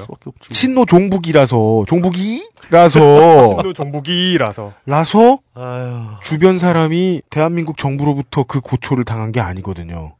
이 주변 사람 케이스는 사실 이거 주변 사람 케이스라고 말하기도 뭐합니다. 이, 이 신행정밀 이 케이스는 정말 많이 알려진 거니까. 근데 이 케이스는 이런 시사점이죠. 내 주변 사람. 에휴. 누구라도 주변에 항상 이런 사람이 있습니다. 싸이월드 때 잘 알려진 아이러브 스쿨 때 잘 알려진 얘기죠. 3점 몇 명 거치면 이런 사람 나옵니다. 그렇습니다. 그 싸이월드 그 어느 랜덤 미니홈피에 들어가도 4촌 이상 벌어지기 정말 힘들어요. 근데 사실 그 박영진 열사 얘기는 제가 공개적인 자리에서는 거의 안 하던 얘기였거든요. 네. 근데 오늘 예, 이 얘기를 하기 위해서 어 너무 슬프다. 얘기를 꺼냈습니다. 네. 저한테는 굉장히 큰 충격이었고. 그죠. 예. 아, 진짜 너무 슬프다. 네. 어, 좀 괴로웠던 이야기입니다. 음, 그죠. 거리에는 이제 연일 시위가 넘쳐나기 시작했고, 막 주말만 되면 학생들이 모여서 막 시위하고, 네. 이제 구호들이 슬슬 독재 타도로 통일되기 시작합니다. 87년 들어오면서. 네. 그러니까 사람들이 이제 대놓고 정권한테 너희들은 이제 그만해라. 물러가라. 이렇게 직접적으로 얘기를 하기 시작한 거죠. 이렇게 되면 권력은 권력 나름대로 또 열이 받습니다. 네. 더 독하게 막죠. 네. 시위도 규모가 커지고 사람들이 늘어날수록 저들은 더 강력하게 탄압을 합니다. 네. 이거는 어쩔 수가 없어요. 이거는 누가 원해서 이렇게 하는 게 아닙니다. 작용 반작용의 원리처럼 네. 자연스럽게 상호 상승 작용을 일으킬 수밖에 없어요. 네. 이제 더 많은 고통이 비용으로 쏟아져 들어가기 시작하죠. 이때 맞아서 또는 뭐 찔려서 다쳐서 흘렸던 피들 네. 그 양은 기하급수적으로 늘어나기 시작합니다. 네. 아, 결국 이러다가 또 한 명의 대학생이 또 목숨을 잃게 되죠. 이날이 언제냐면 87년 6월 10일 항쟁 발발하기 하루 전날 6월 9일 연세대학교에서 정문 앞에서 시위를 하던 이한열이라는 학생이 최루탄을 뒤통수에 맞게 됩니다. 그때 이거 뭐 다들 아실 텐데 원래 그 총에 꽂아가지고 쏘는 그 최루탄 깡통처럼 생긴 거 있죠? 그렇죠. 네. 그거는 규정상 뭐 45도 각도 이상으로 이렇게 하늘로 쏘게 돼 있는 하늘 거죠. 방향으로 대각선으로 발포를 해야 됩니다. 그래서 날라와서 하늘에서 터지든가 네. 그래서 가루가 이제 퍼지면서 맵게 만드는 게 원칙인데 네. 급하다 보니까 애들이 이걸 정면으로 쏘- 쏩니다. 정면으로 막 쏴버립니다. 네. 근데 이, 보통 그게 이 날라오는 게 눈에 보일 정도로 느려요. 네. 사람이 던지는 것처럼 느려서 어지간한 젊은이들은 보면 피할 수가 있거든요. 근데 뒤에서 날라온 건 볼 수가 없죠. 그래서 뒤통수에 맞았다는 것은 못 봤을 가능성이 많습니다. 그거를 뒤통수에 맞고 피를 흘리며 쓰러지죠. 그래가지고 그 옆에 있던 사람들이 병원으로 옮겼다가 네. 며칠이 흐른 뒤에 그 숨을 거두게 됩니다. 이 대목에서 최근에 트위터에서 예. 어떤 분이 저한테 직접 물어보신 적이 있어요. 제가 그 대답을 못했습니다. 뭐죠? 대답하기 힘든 질문입니다라고 말씀드리고 말았는데 음. 지금 박근혜 정권에 맞서서 집회에 나가고 막 이런 사람들 중에 한 분이신 것 같아요. 음. 그러면서 80년대 운동권 학생들은 어떤 마음으로 네. 정권을 상대했느냐라고 물어보시더라고요. 음. 그래서 일단 그 제가 대답하기에 좀 부적절한 게 일단 저는 운동권이라고 불리기에는 많이 부끄러운 사람이에요. 그냥 그저 학술 동아리 나가서 뭐 책이나 읽고 뭐 토론 좀 하다가 뭐 시위 있으면 그때는 거의 대부분이 나갔으니까 같이 나가죠. 시위 나간다고 다 시위를 하는 게 아니에요. 주변에서 구경하는 애들도 많고. 그렇죠. 앞장서는 사람은 10명밖에 안 돼요. 네. 그 뒤에 많은 얼마나 많은 사람이 따라가느냐에 따라서 규모가 달라지는 것뿐이죠. 네. 저는 주로 항상 따라다니는 쪽이었어요. 그리고 또 하나 제가 당시에는 지금은 이렇게 지구 중력이 세져가지고 잘 못 뛰지만 네. 당시에는 굉장히 빨랐어요. 지구가 크다며요 요새. 조금씩 잘하는 것 같아요 지구가. 예. 네. 당시에는 저는 달리기를 굉장히 잘했습니다. 학교에서는 마라톤 대회 같은 데막 상부 타고 그랬었 던 정도인데 네. 안 잡히죠 그러니까. 잘 피하고 안 잡히고 상처를 안 받습니다. 그러니까 마음 놓고 따라다녔는데 한 번 기묘하게 꼬여가지고 네. 도망가거나 피할 여지가 없이 사람들 사이에 묻혀 있다가 그 최루탄 큰 거 말고 사과탄 조그만 거 있잖아요. 네. 그거를 막 코앞에서 막 까서 막 던지더라고요. 네. 그래서 눈앞으로 올- 날라오는데 그걸 받을 수는 없잖아. 그 터- 뻥 터지는 건데. 근데 사과탄이 딱 사과만 해요, 진짜. 동그랗게 생겼어요, 수류탄 같이. 네. 그리고 서- 터지는 것도 되게 약합니다. 뽕 하면서 터져요. 네. 그럼 이게 껍데기가 깨지면서 속에서 가루가 확 나오는 것 뿐이에요. 그냥. 네. 음. 근데 그게 바로 코앞으로 숑 날라오더라고요. 네. 그래서 뭐 반사적으로 이렇게 고개를 숙이고 팔로 머리를 감으면서 엎드렸죠. 네. 근데 그게 바로 제 오른팔 위 공간 한 50cm, 1m도 안 되는데 터진 거예요. 그래서 파편이 몇 개 이제 오른쪽 팔꿈치에 박혔어요. 오, 진짜요? 예, 피가 막 철철 났죠. 그럼 몰랐어요, 피 나는지도. 그걸 막 도망가고 그래서 뭐 잘 치료하고 잘 끝났는데. 네. 그럼에도 불구하고 저는 안 잡혔습니다. 네. 좀 본인 기동력 자랑하시는 거예요? 진짜 운동권은 아니다. 아, 예, 그 얘기. 뭐 길게 얘기했지만 저는 그러니까 알짜배기 운동권은 아니었다는 얘기예요. 네. 항상 주변에서 빙빙 돌았죠. 그런데도 불구하고 제가 기억하는 느낌이 하나 있습니다. 이한열 학생이 최루탄을 맞고 쓰러졌다가 병원에서 세상을 떠났을 때 그 하루 이틀 뒤였을 것 같아요. 네. 경찰이 병원에 들어와서 음. 시신을 탈취해 갈 것이다. 증거를 인멸하기 위해서. 뭐 이런 얘기가 퍼지면서 학생들이 순번을 짜가지고 세브란스 병원을 지켰어요. 그 전에도 많이 있었고 그 이후에도 정말 많이 있었던 일이. 그런 일이 많이 있었기 때문에 이런 반응이 나온 거겠죠? 국가가 부검을 하겠다고 하면서 시신을 모셔가서 아무도 모르던 일로 덮어버리는 아닌 걸로. 네, 예. 그런 전술은 많이 있었죠. 그럼에도 불구하고 저는 뭐 특별히 거기 조에 들어가서 그걸 지켜야 하는 임무를 받은 것도 아닌데 웬일인지 학교에 남아 있었어요 밤중에. 그 만약에 무슨 일이 생기면 학교에 남아 있던 애들이 가서 도와줘야 되니까. 네.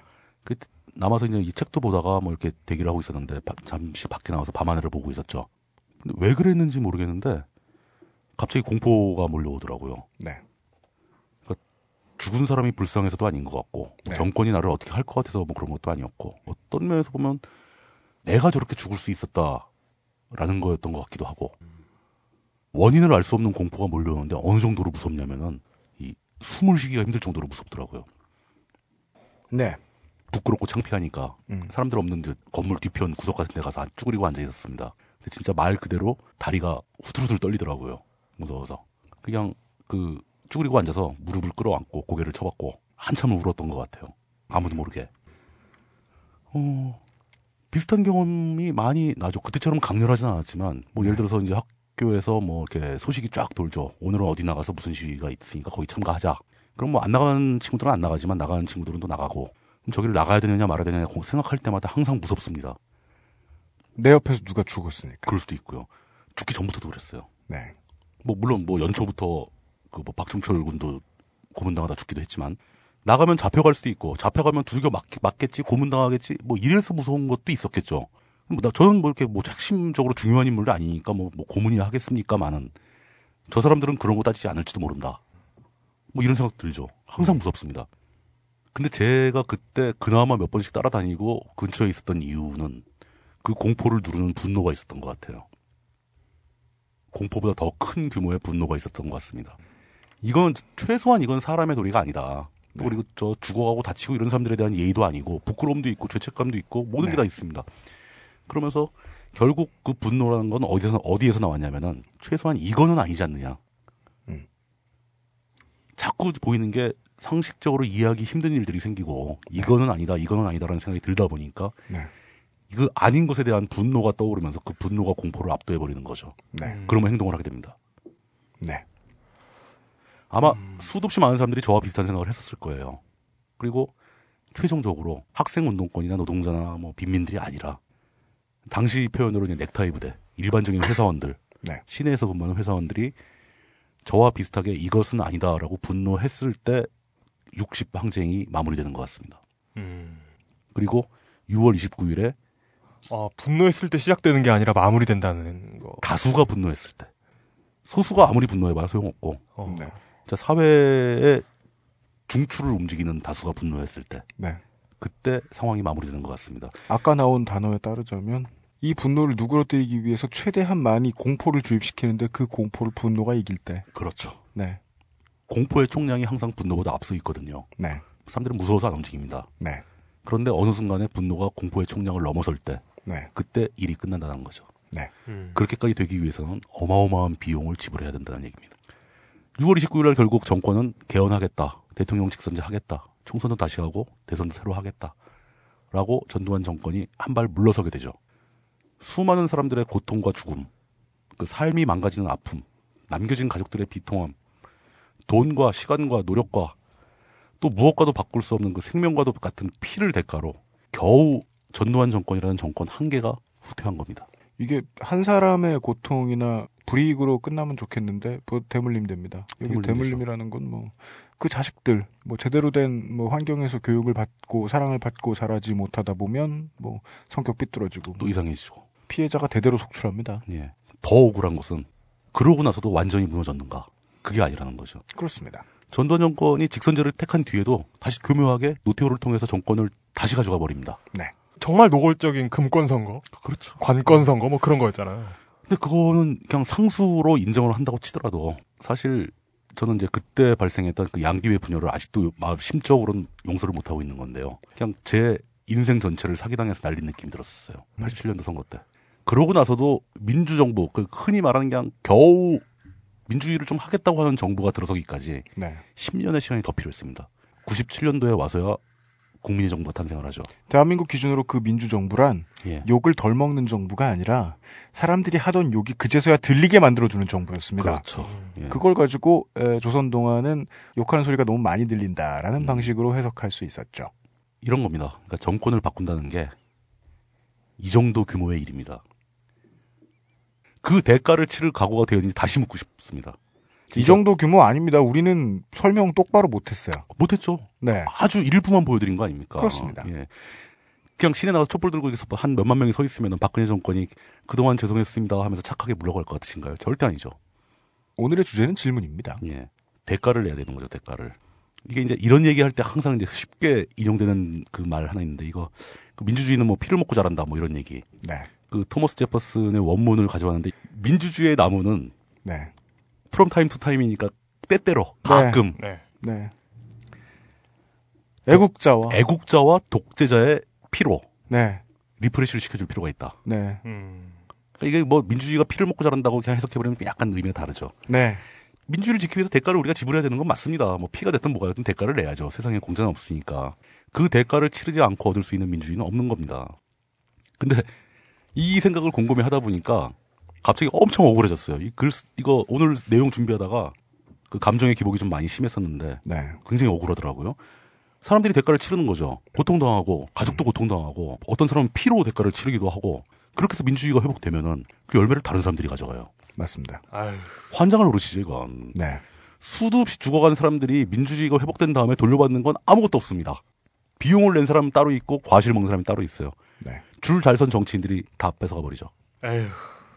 심지어 87년도에 그렇게 아프게 얻어낸 개헌의 결과로 네. 선거를 다시 했더니 그 잘난 정치인들이 서로 싸우다가 노태우한테 다시 정권을 돌려줍니다. 그렇습니다. 근데 또 더 웃기는 것은 음. 역사에는 음. 이런 사람들의 이름만 남아 있어요. 오늘 저희가 드리고 싶었던 말씀입니다. 역사에는 저 사람들 이름만 남아 그러니까요. 있습니다. 반대로 말씀드리면 역사에 남아 있는 사람들의 이름이 중요해서 남아 있는 것 같지는 않습니다. 이루었던 겪었던 해냈던 일들이 엄청나게 가치 있는 순서대로 역사에 이름이 남아 있는 것 같지는 않습니다. 저는 절대 아니라고 보는 거죠. 예. 뭐, 어, 뭘 하다가 자기 목숨을 버렸어요. 생명이 끊었어. 죽은 정도가 되면 이름 정도는 않습니다. 네. 근데 지금 제가 오늘 말씀드린 박영진, 김세진, 이재호 이런 사람들의 이름을 기억하시는 분들이 몇 명이 됩니까? 아 너무 슬픕니다. 저번 주에도 우울했던 우울했는데 더한 것도 있어요. 죽지는 않고 네. 학교 잘리고 회사 잘리고 집안 망하고 어딘가 심하게 다쳐서 불구가 되기도 하고 지나친 고문을 받아가 정신이 피폐해져서 인생을 망가뜨리기도 하고 수도 없이 많은 사람들이 이렇게 당했거든요. 이 사람들의 이름은 어디 간 겁니까? 저도 몰라요. 저들이 생각하는 친노 종북이들의 이름 어딘가에 있을 텐데 심지어 이름도 안 남아 있죠. 심지어 역사에 기록도 안 된다는 겁니다. 근데 왜 싸우는 겁니까 우리가? 그죠. 승리를 해봐야 전리품 하나 한 쪼가리도 못 받고 국물 한 그릇 못 얻- 먹을 텐데 네. 왜 우리가 피를 있는 대로 다 흘리고 우리가 싸워야 되느냐? 몸은 몸대로 다치거나 죽었고. 나만 그러면 괜찮아. 근데 우리 가족들은 어떡하라고요? 네. 너무 억울하잖아요. 이 문제 자체가 아주 긴 시간 동안 제 머릿속에서 뱅뱅 맴돌면서 답을 못 찾고 있었던 문제 중에 하나입니다. 근데 생각해보니까 답이 뜻밖의 간단하더라고요. 뭐죠? 예. 그 답은 그런 사람들이 바로 역사의 주인이기 때문입니다. 왜? 이름이 남고 네. 우리한테 알려지고 앞서서 움직이고 네. 이런 정치인들은 다 일꾼이고 머슴일 뿐이죠. 실제 주인의 대리인들인 겁니다. 그 대리인을 불러대면 그 사람들한테는 세경을 주든 월급을 주든 뭘 줘야 돼요. 네. 과일을 줘야죠 그 사람들한테는. 네. 주인한테는 돌아오는 게 없습니다. 대신 우리는 이 역사의 주인으로 이 역사를 바른 방향으로 나아가도록 만들어야 할 의무가 주인한테만 있는 거예요. 우리가 우리의 피를 흘려가지고 역사를 바로잡는 거. 그것에 대한 대가는 누가 주는 게 아닙니다. 우리가 바른 방향으로 발전하고 있는 역사 속에서 살아가는 게 바로 우리의 대가라는 거죠. 네. 이게 되게 좀 웃긴 얘기인지 모르겠는데 이 모든 상처와 아픔 그리고 우리가 흘려한 피 그런 모든 것들이 우리가 역사의 주인이기 때문에 치러야 하는 비용인 겁니다. 그냥 자 정권을 바꾸고 싶은가 세상을 바꾸고 싶은가 이런 질문들 다 소용없는 겁니다. 다 치워버리고 마지막 남는 질문은 스스로 진정한 역사의 주인이 될 각오가 되어 있는가 예. 이 하나로 다 통일된다는 거죠. 되어 있습니까? 누군가에겐 되게 시시한 얘기죠. 그렇죠. 왜냐면 우리는 주인공이 가능한 한 되지 않기를 교육받으면서 살았잖아. 주인공 하지 말라고 그러죠. 네. 네가 무슨 주인공이냐 가진 것도 하나 없는 게 서울대도 못 나온 게. 그럼 그네 이름은 아무도 안, 안 알아줘. 네. 다 이런 식인 거죠. 그렇습니다. 근데 이 각오 안 하셔도 돼요. 이거 누가 각오를 꼭 하라고 그러는 거 아닙니다. 네. 이거 각오 안 하면 그냥 숨 죽이고 눈치 보면서 평온하게 인생을 살아가면 됩니다. 네. 그것도 역사의 주인들이 할 일이에요. 저는 지금 여러분들한테 역사의 주인이 될 각오를 네가 해야 된다라고 얘기하는 건 절대 아닙니다. 저희가 그럴 리가요. 우리가 진짜 저는 그런 얘기하는 거. 제일 싫어해요. 어느 쪽을 선택해도 아무 문제 없는 겁니다. 각자의 선택일 뿐입니다.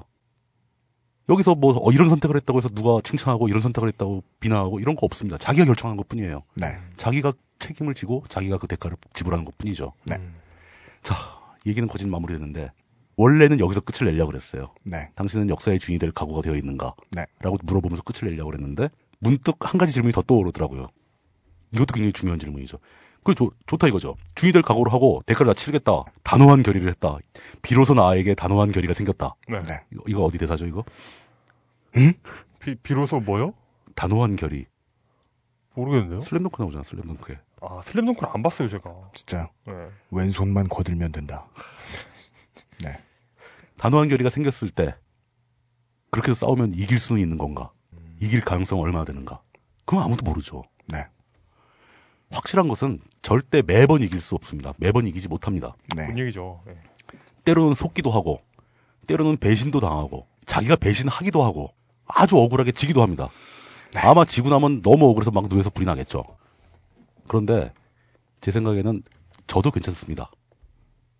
지는 것도 역사거든요.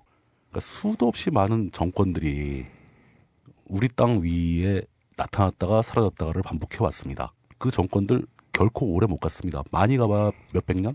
우리는 몇천 년, 몇만 년을 살아왔잖아요, 여기서. 지는 것도 괜찮습니다. 그 정권들은 이 사실 사실상 이 땅의 주인이 아니에요. 이 역사의 주인이 아니고 이 땅의 주인과 이 역사의 주인공은 우리들이라는 거죠. 그러면 주인들이 나서 싸웠는데 정권하고 싸우면서 패배했다. 그래도 걱정할 게 하나도 없고 실망할 필요 없고 절망할 필요가 없는 게 어차피 우리 뒤에 또 싸웁니다. 재밌는 얘기죠. 예. 네. 그냥 이길 때까지 싸우면 되- 되는 겁니다. 언젠간 이기죠. 그리고 가끔 역사적으로 몇 번씩 크게 이깁니다. 네. 그러면서 역사는 좋은 방향으로 발전해 왔거든요. 네. 시간은 우리 편이거든요. 이 모든 것의 결론은 우리가 이 땅의 이 역사의 주인이다. 네. 그것만 인정하자 라는 걸로 마무리를 하겠습니다. 아, 이렇습니다. 동물로서의 인간과 인간으로서의 인간 두 가지의 기준. 제가 여기서 정말 많이 고민하는 부분입니다. 누가 얘기해요. 너는 왜 대한민국 남성에 대한 강박적인 피해의식을 가지고 있냐. 어떤 멍청한 사람 이렇게 첨언해서 묻죠. 네가 여자냐. 아, 아, 진짜요? 사- 그런 얘기를 해요? 저는 생각하면 이런 게 답답하죠. 저 새끼들도 딸을 키우겠지. 그러면서도 종종 본능에 충실하지 않아야 할때 본능에 충실하면서 지가 잘한다고 생각하겠지. 그러면 저는 이런 고민에 빠져듭니다. 영장류는 동물들하고 다른 뭔가를 자꾸 막 만들어 왔는데 때로 종종 동물의 본성을 보여주면서 에, 그 안으로 숨어버릴 때가 많아요. 그걸 보고 있으면 이 사람들이 꿈꾸는 미래는 과연 뭘까? 조지 부시 2세가 말하는 것처럼 내가 죽고 나면 알 바 아니기 때문일까? 그것도 사실 합리적인 태도일 수도 있습니다.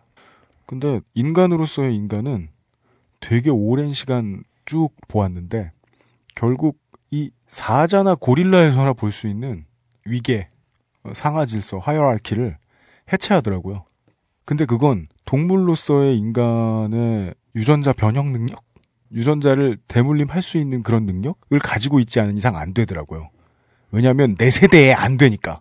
그래서 나는 동물로서 살아남은 다음에 그 동물로서 낳아준 인간, 그 다음 인간한테 좀 더 인간답게 살기를 희구하도록 희망해야 되더라고요. 그게 동물인 인간이 살아남는 방법이었던 것 같더라고요. 지금까지 생각한 바로는 그렇습니다. 우리는 앞으로도 우리 세대 넘어서까지 계속해서 동물이 가지는 공포, 즉 보수와 싸우겠죠. 우리가 죽고 나면 또 그 다음 애들이 싸울 겁니다. 왜냐하면 우리가 오랫동안 분석해드린 대로 간단하게 가까운 사례를 들어봅시다. 나라의 정부는 물값을 올리고 수도값을 올리고 철도 쓰, 타는 데 쓰는 비용을 올리고 내가 강변북로에서 89km만 밟아도 벌금을 뜯어가고 할 테니까요. 그들과 어떻게 안 싸웁니까? 45회입니까? 6회에 바츠 해방 전쟁 얘기했죠.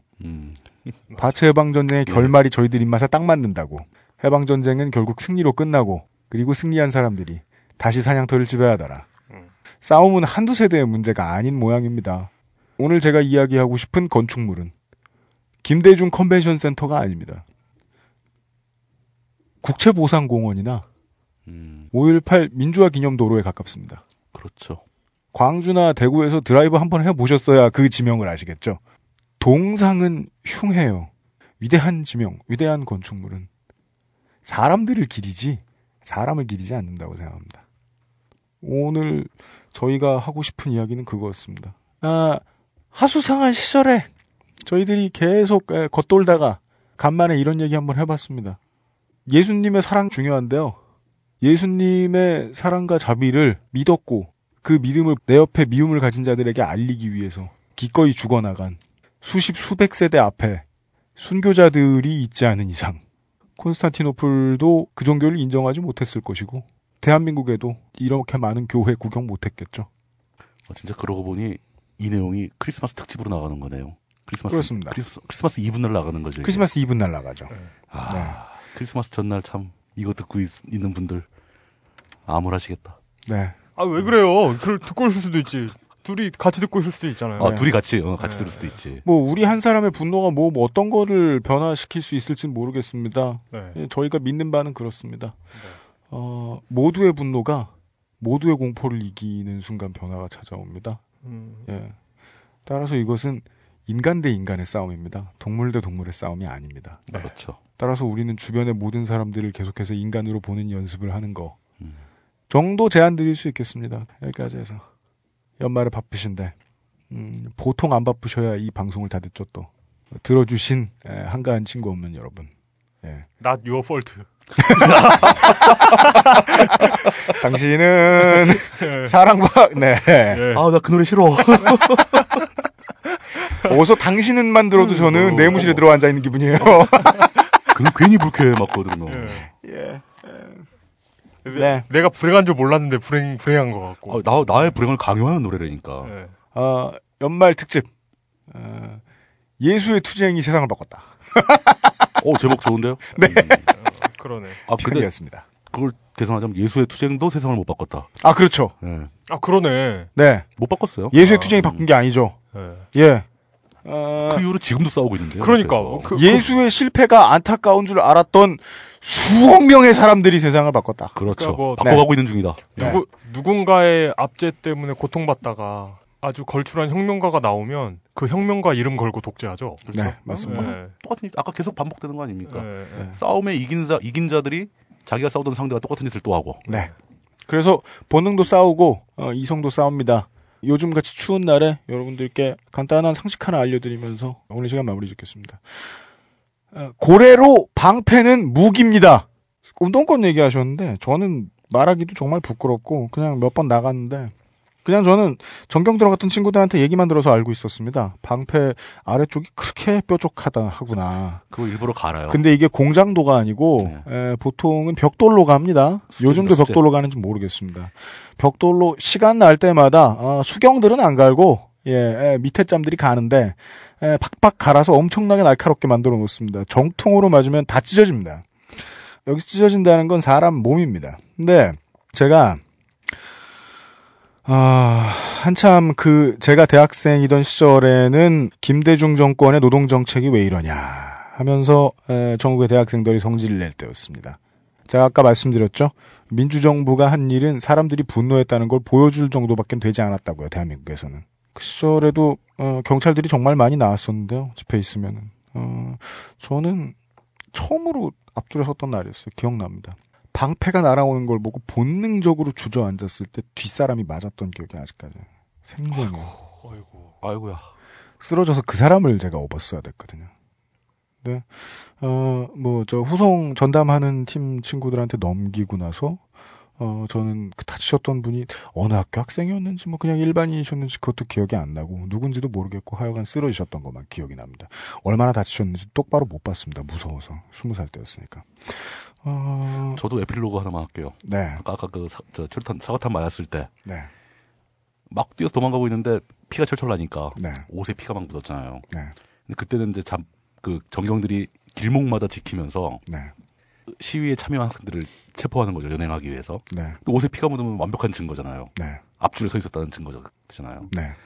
막 도망가다가 어느 저 무슨 그때 이제 다방 카, 네. 카페 같은 데를 이제 숨어 들어가는데 거기 그 카페에서 카페를 운영하시는 그 사장님이 친히 치료를 좀 해줬어요. 피를 닦고. 네. 근데 옷에 묻은 피 자국은 어떻게 안 되지 않습니까? 붕대까지 감아도. 네. 여름이었으니까 또 막 반팔 입고 있는데. 네. 그때 손님 중에 남자분 한 분이 계셔가지고 네. 그분이 저를 부르더라고요. 그래서 그분이 저를 그 명동 시위 현장에서 무사히 빠져나가서 네. 안양에 있던 집까지 갈 수 있도록 조치를 해주셨는데 음. 그거죠. 전경 앞을 지나가면서 제 저를 막 때리면서 야 이 새끼야 하라는 공부는 안 하고 왜 이런 데도 대모질이야. 니네 아- 엄마 아빠가 지금 걱정하고 있으니까 나랑 빨리 집에 가자. 마치 삼촌인 것처럼. 그래서 손을 잡고 끌고 들어가니까 경찰들이 안 건드리더라고요. 그래서 경찰의 검문을 몇 번을 피해서 지하철을 타고 무사히 집에 왔습니다. 네. 예. 이 자리를 빌어서 뭐 감사 인사하실 생각 하지 마세요. 안 들으실 거예요. 그 지금 그 새누리당 입당하셨을 겁니다. 아 모르죠. 아 근데 저는 그분한테 뭐 이렇게 뭐 아, 감사하긴 감사합니다. 굉장히 고맙습니다. 네. 아니, 늦은 나이에 뭐 네. 저 방송통신대에 입학하셔가지고 자유대학생 연합에 들어가셨을지도 몰라요. 네. 근데 그때 제 생각은 그 이후로도 계속 네. 제가 그분을 만나 뵙고 어떻게 보답을 해야 되겠다라는 생각보다 나중에 내가 나이가 들면은 저분과 똑같은 일을 또 하겠다. 네. 라는 생각을 한 겁니다. 그렇게 이어져 가는 게 옳지 않겠는가라는 생각이 들었다라는 점까지만 말씀을 드리죠. 네. 제가 다른 방송에서 한번 말씀드렸을 거예요. 어, 요즘 새마을 아니 새마을랜다. 요즘 저 민방위 아니구나. 요즘 예비군 예 예비군 나가면 지지난 정권은 뭐 필라테스 요가 이런 거 가르쳐주고 성생활 뭐 원활하게 이런 거 가르쳐주고 지난 정권은 대적관 열심히 수업해주고 어, 이번 정권은 어, 종북 다루고 있습니다. 내부의 종북을 몰아내자 이런 포스터가 막 붙어 있습니다. 어, 오늘의 결론은 이거가 되겠습니다. 음, 시민의 분노가 공포를 한 번도 이기지 못한 지난 수십 년간 그 결과가 지금의 북한이스탄입니다. 다른 건 몰라도 정부한테 열받아 싸우잖아요? 그건 본인 결정입니다. 네. 어디에 홀렸다고 하기에는 개겼을 때의 결과가 너무 아픕니다. 네. 음, 여기까지 해서, 예, 오늘 싸움의 역사. 예, 예수님부터 해서 이야기를 나눠보았습니다. 물뚝심성 정치부장님이었습니다. 예, 감사합니다. 네. 어, 이번 크리스마스 때는 제발 어, 따님하고 좀 놀아주시고, 네. 이제 고3 전 마지막인데. 오늘도 가서 놀아야 되는데. 네. 이상한, 저, 자기 좋아하는 게임만 붙들고 있지 마시고. 출연료 딴 데 쓰지 마시고. 저만 저만큼만 딸하고 같이 놀라고 그러세요. 저만큼 좋은 아빠 별로 없습니다. 그건 또 그대로 싫겠네요. 네. 광고. 완전 당했다. 딴지 라디오입니다.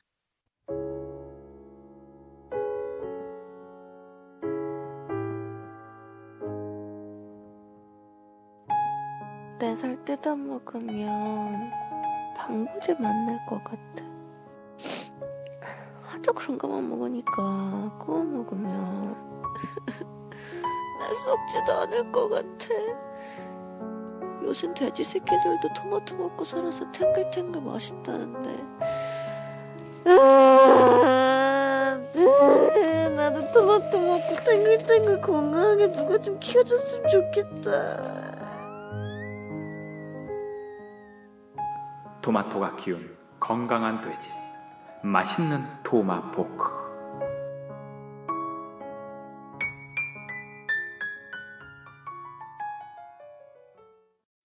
차방구 2014년 전세 대란이 시작된다. 점점 다가오는 임대계약 만료 날짜. 살기 위해 살 곳을 찾아야만 한다. 믿었던 인터넷 포털의 홍보용 사기 매물. 야근 후에 찾아간 부동산은 모두 닫혀 있었다. 바로 이때 다가온 구원의 손길이 있었으니 자네, 방은 구했는가? 속지 마라. 가보니 홍보 매물이었어요. 시간이 없다. 부동산을 갈 시간이 없어요. 저한테도 드디어 애인이 생겼어요. 자네, 방은 구했는가? 부동산 실매물을 두고 펼쳐지는 스마트폰에서의 짙은 애환과 페이소스 그리고 뜨거운 사랑 전국민 필수 부동산 어플리케이션 자방구 심지어 법정 중개 수수료보다 저렴한 가격의 혜택까지 12월 3일 대개봉 엄격하게 검증한 공동 중개망을 통해 부동산 실매물 정보만을 고객님께 제공하는 자방구는 앱스토어, 구글 플레이에서 다운받으실 수 있으며 개봉일로부터 60일간 소셜 오픈 프로모션이 진행됩니다. 보다 자세한 사항은 딴지마켓에서 확인하실 수 있습니다.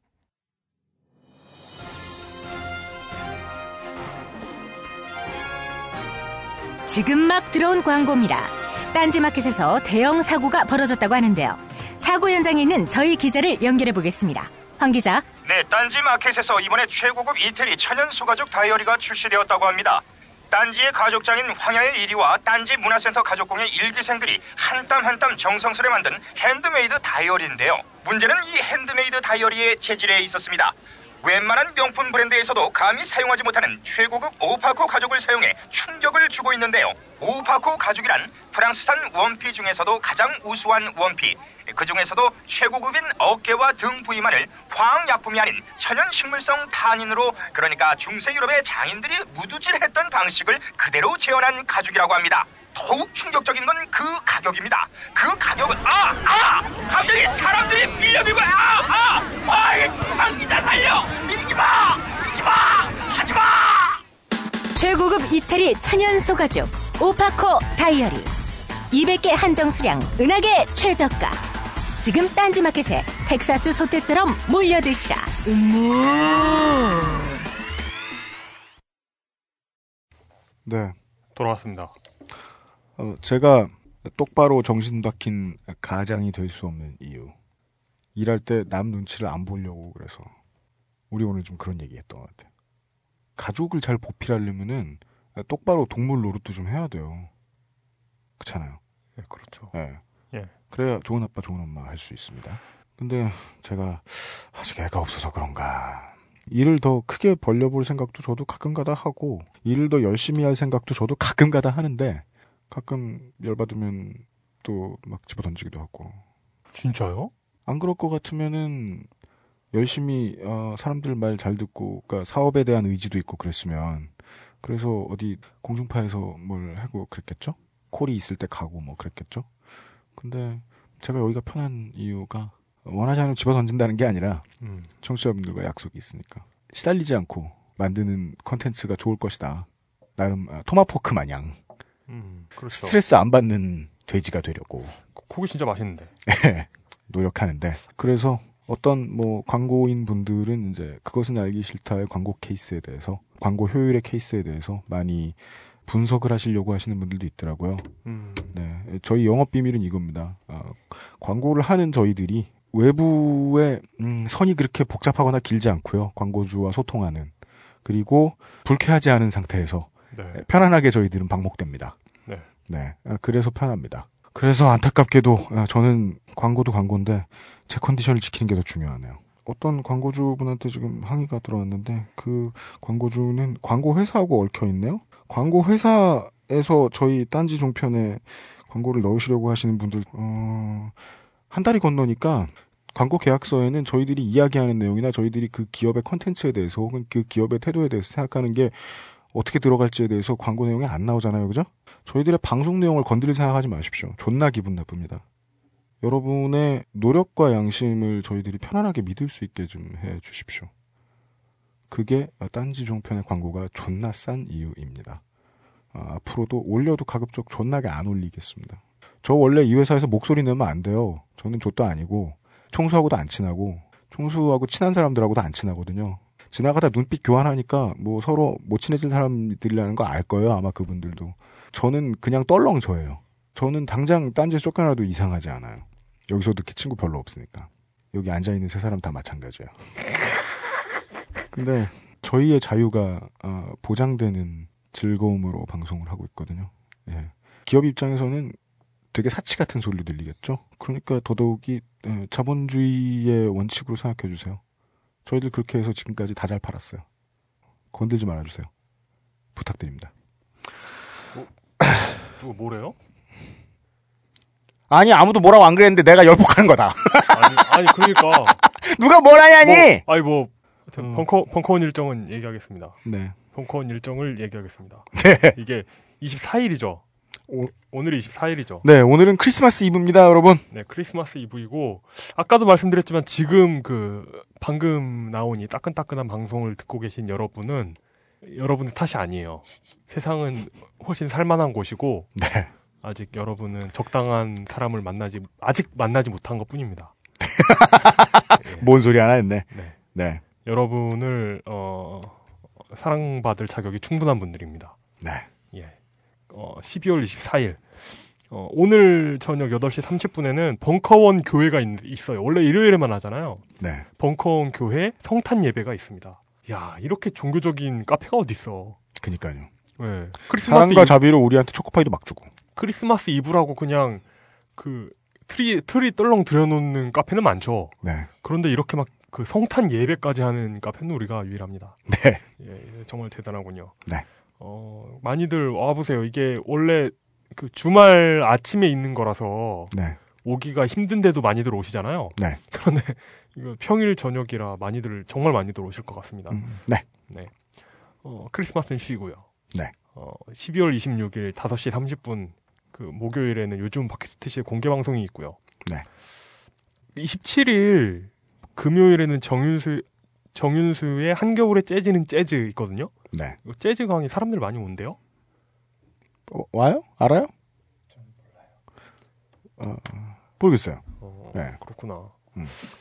아, 아까 안양천 얘기 나왔잖아요. 네. 안양천에 음. 그 안양천 생태 모시기 하는 데가 있어요. 안양천 생태 어, 모시기 하는 모시기. 전, 탕? 네, 전 전시관이 있어요. 아, 네. 그래가지고 막 그 안양천 안양천에 살고 있는 생물들 박제해놓고 꼭 안양천변에 있어요. 그래가지고 안양 안양천변에 살고 있는 오리를 관찰할 수 있는 망원경도 있고. 네.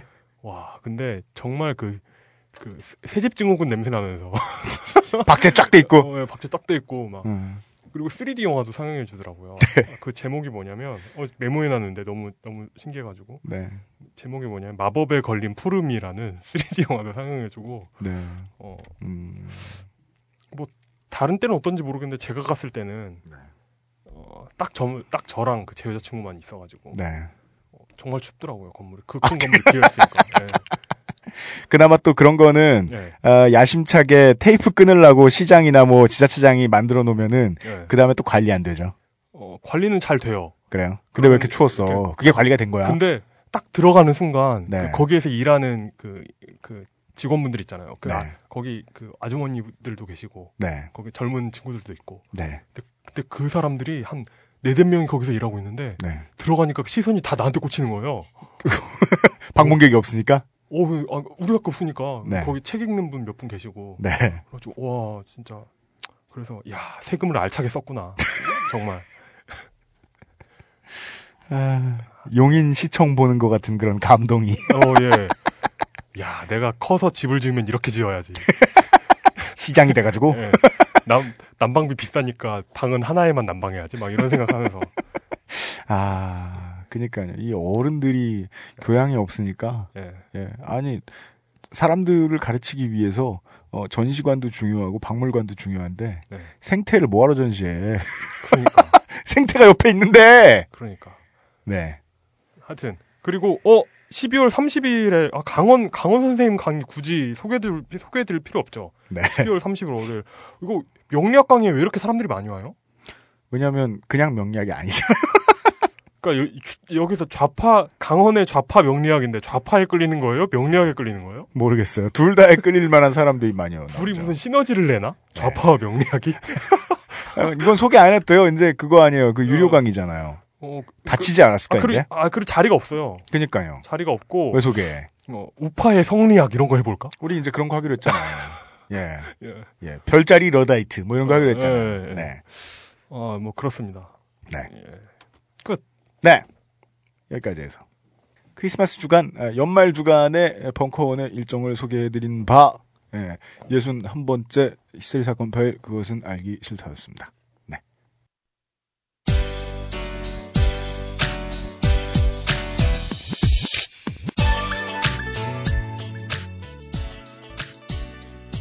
인종 문제에 있어서 열심히 싸우셨던 예, 민권 운동가 중에 예, 남아프리카의 스티브 반투 비코라는 분이 계셨습니다. 예, 이분이 이제 백인 수은사, 에, 백인 판관들에게 했던 이런 말이 되게 유명합니다. 음, 당신들은 핑크색에 가까운데 왜 스스로를 백인이라고 부릅니까? 우리는 회색이나 갈색에 가까울 때가 더 많은데 왜 우리를 흑인이라고 부릅니까? 아, 하지만 그건 에, 스티브 비코가 했던 말은 아닐 거예요. 모든 이들이 공유하고 있던 생각 중에 하나였을 겁니다.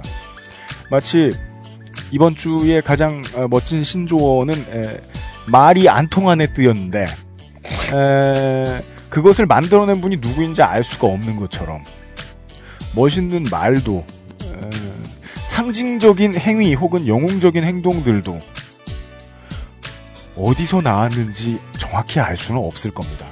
IP를 찍듯이 찍어낼 수는 없을 것입니다. 저는 처음에 스티브 반투 비코에 대한 이야기를 하려고 하면서 이런 생각을 했거든요. 이분은 일찍 돌아가셨습니다. 습니다. 고문 때문에. 고문에 의한 후유증 때문이라고도 전해집니다. 그리고 27년의 복역 끝에 에, 살아남고 다시 튀어나온 어, 넬슨 만델라 전 대통령이 혁명을 완수하는데 혁혁한 공을 세우셨지요. 돌아가신 분들은 보통 잊혀집니다. 하지만 돌아가신 분들 중에도 이름 없이 돌아가신 분들도 많죠. 음, 이때일수록 이런 말이 잘 어울릴 것 같아요. 저 사람은 시대를 잘 탔다. 이 얘기의 주제는 저 사람이 중요한 게 아니라는 거죠.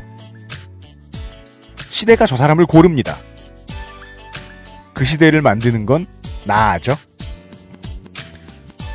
예. 아, 축복받는 크리스마스가 되시길 바랍니다. 올해 마지막 날에 다시 뵙겠습니다. 이현수 프로듀서였습니다.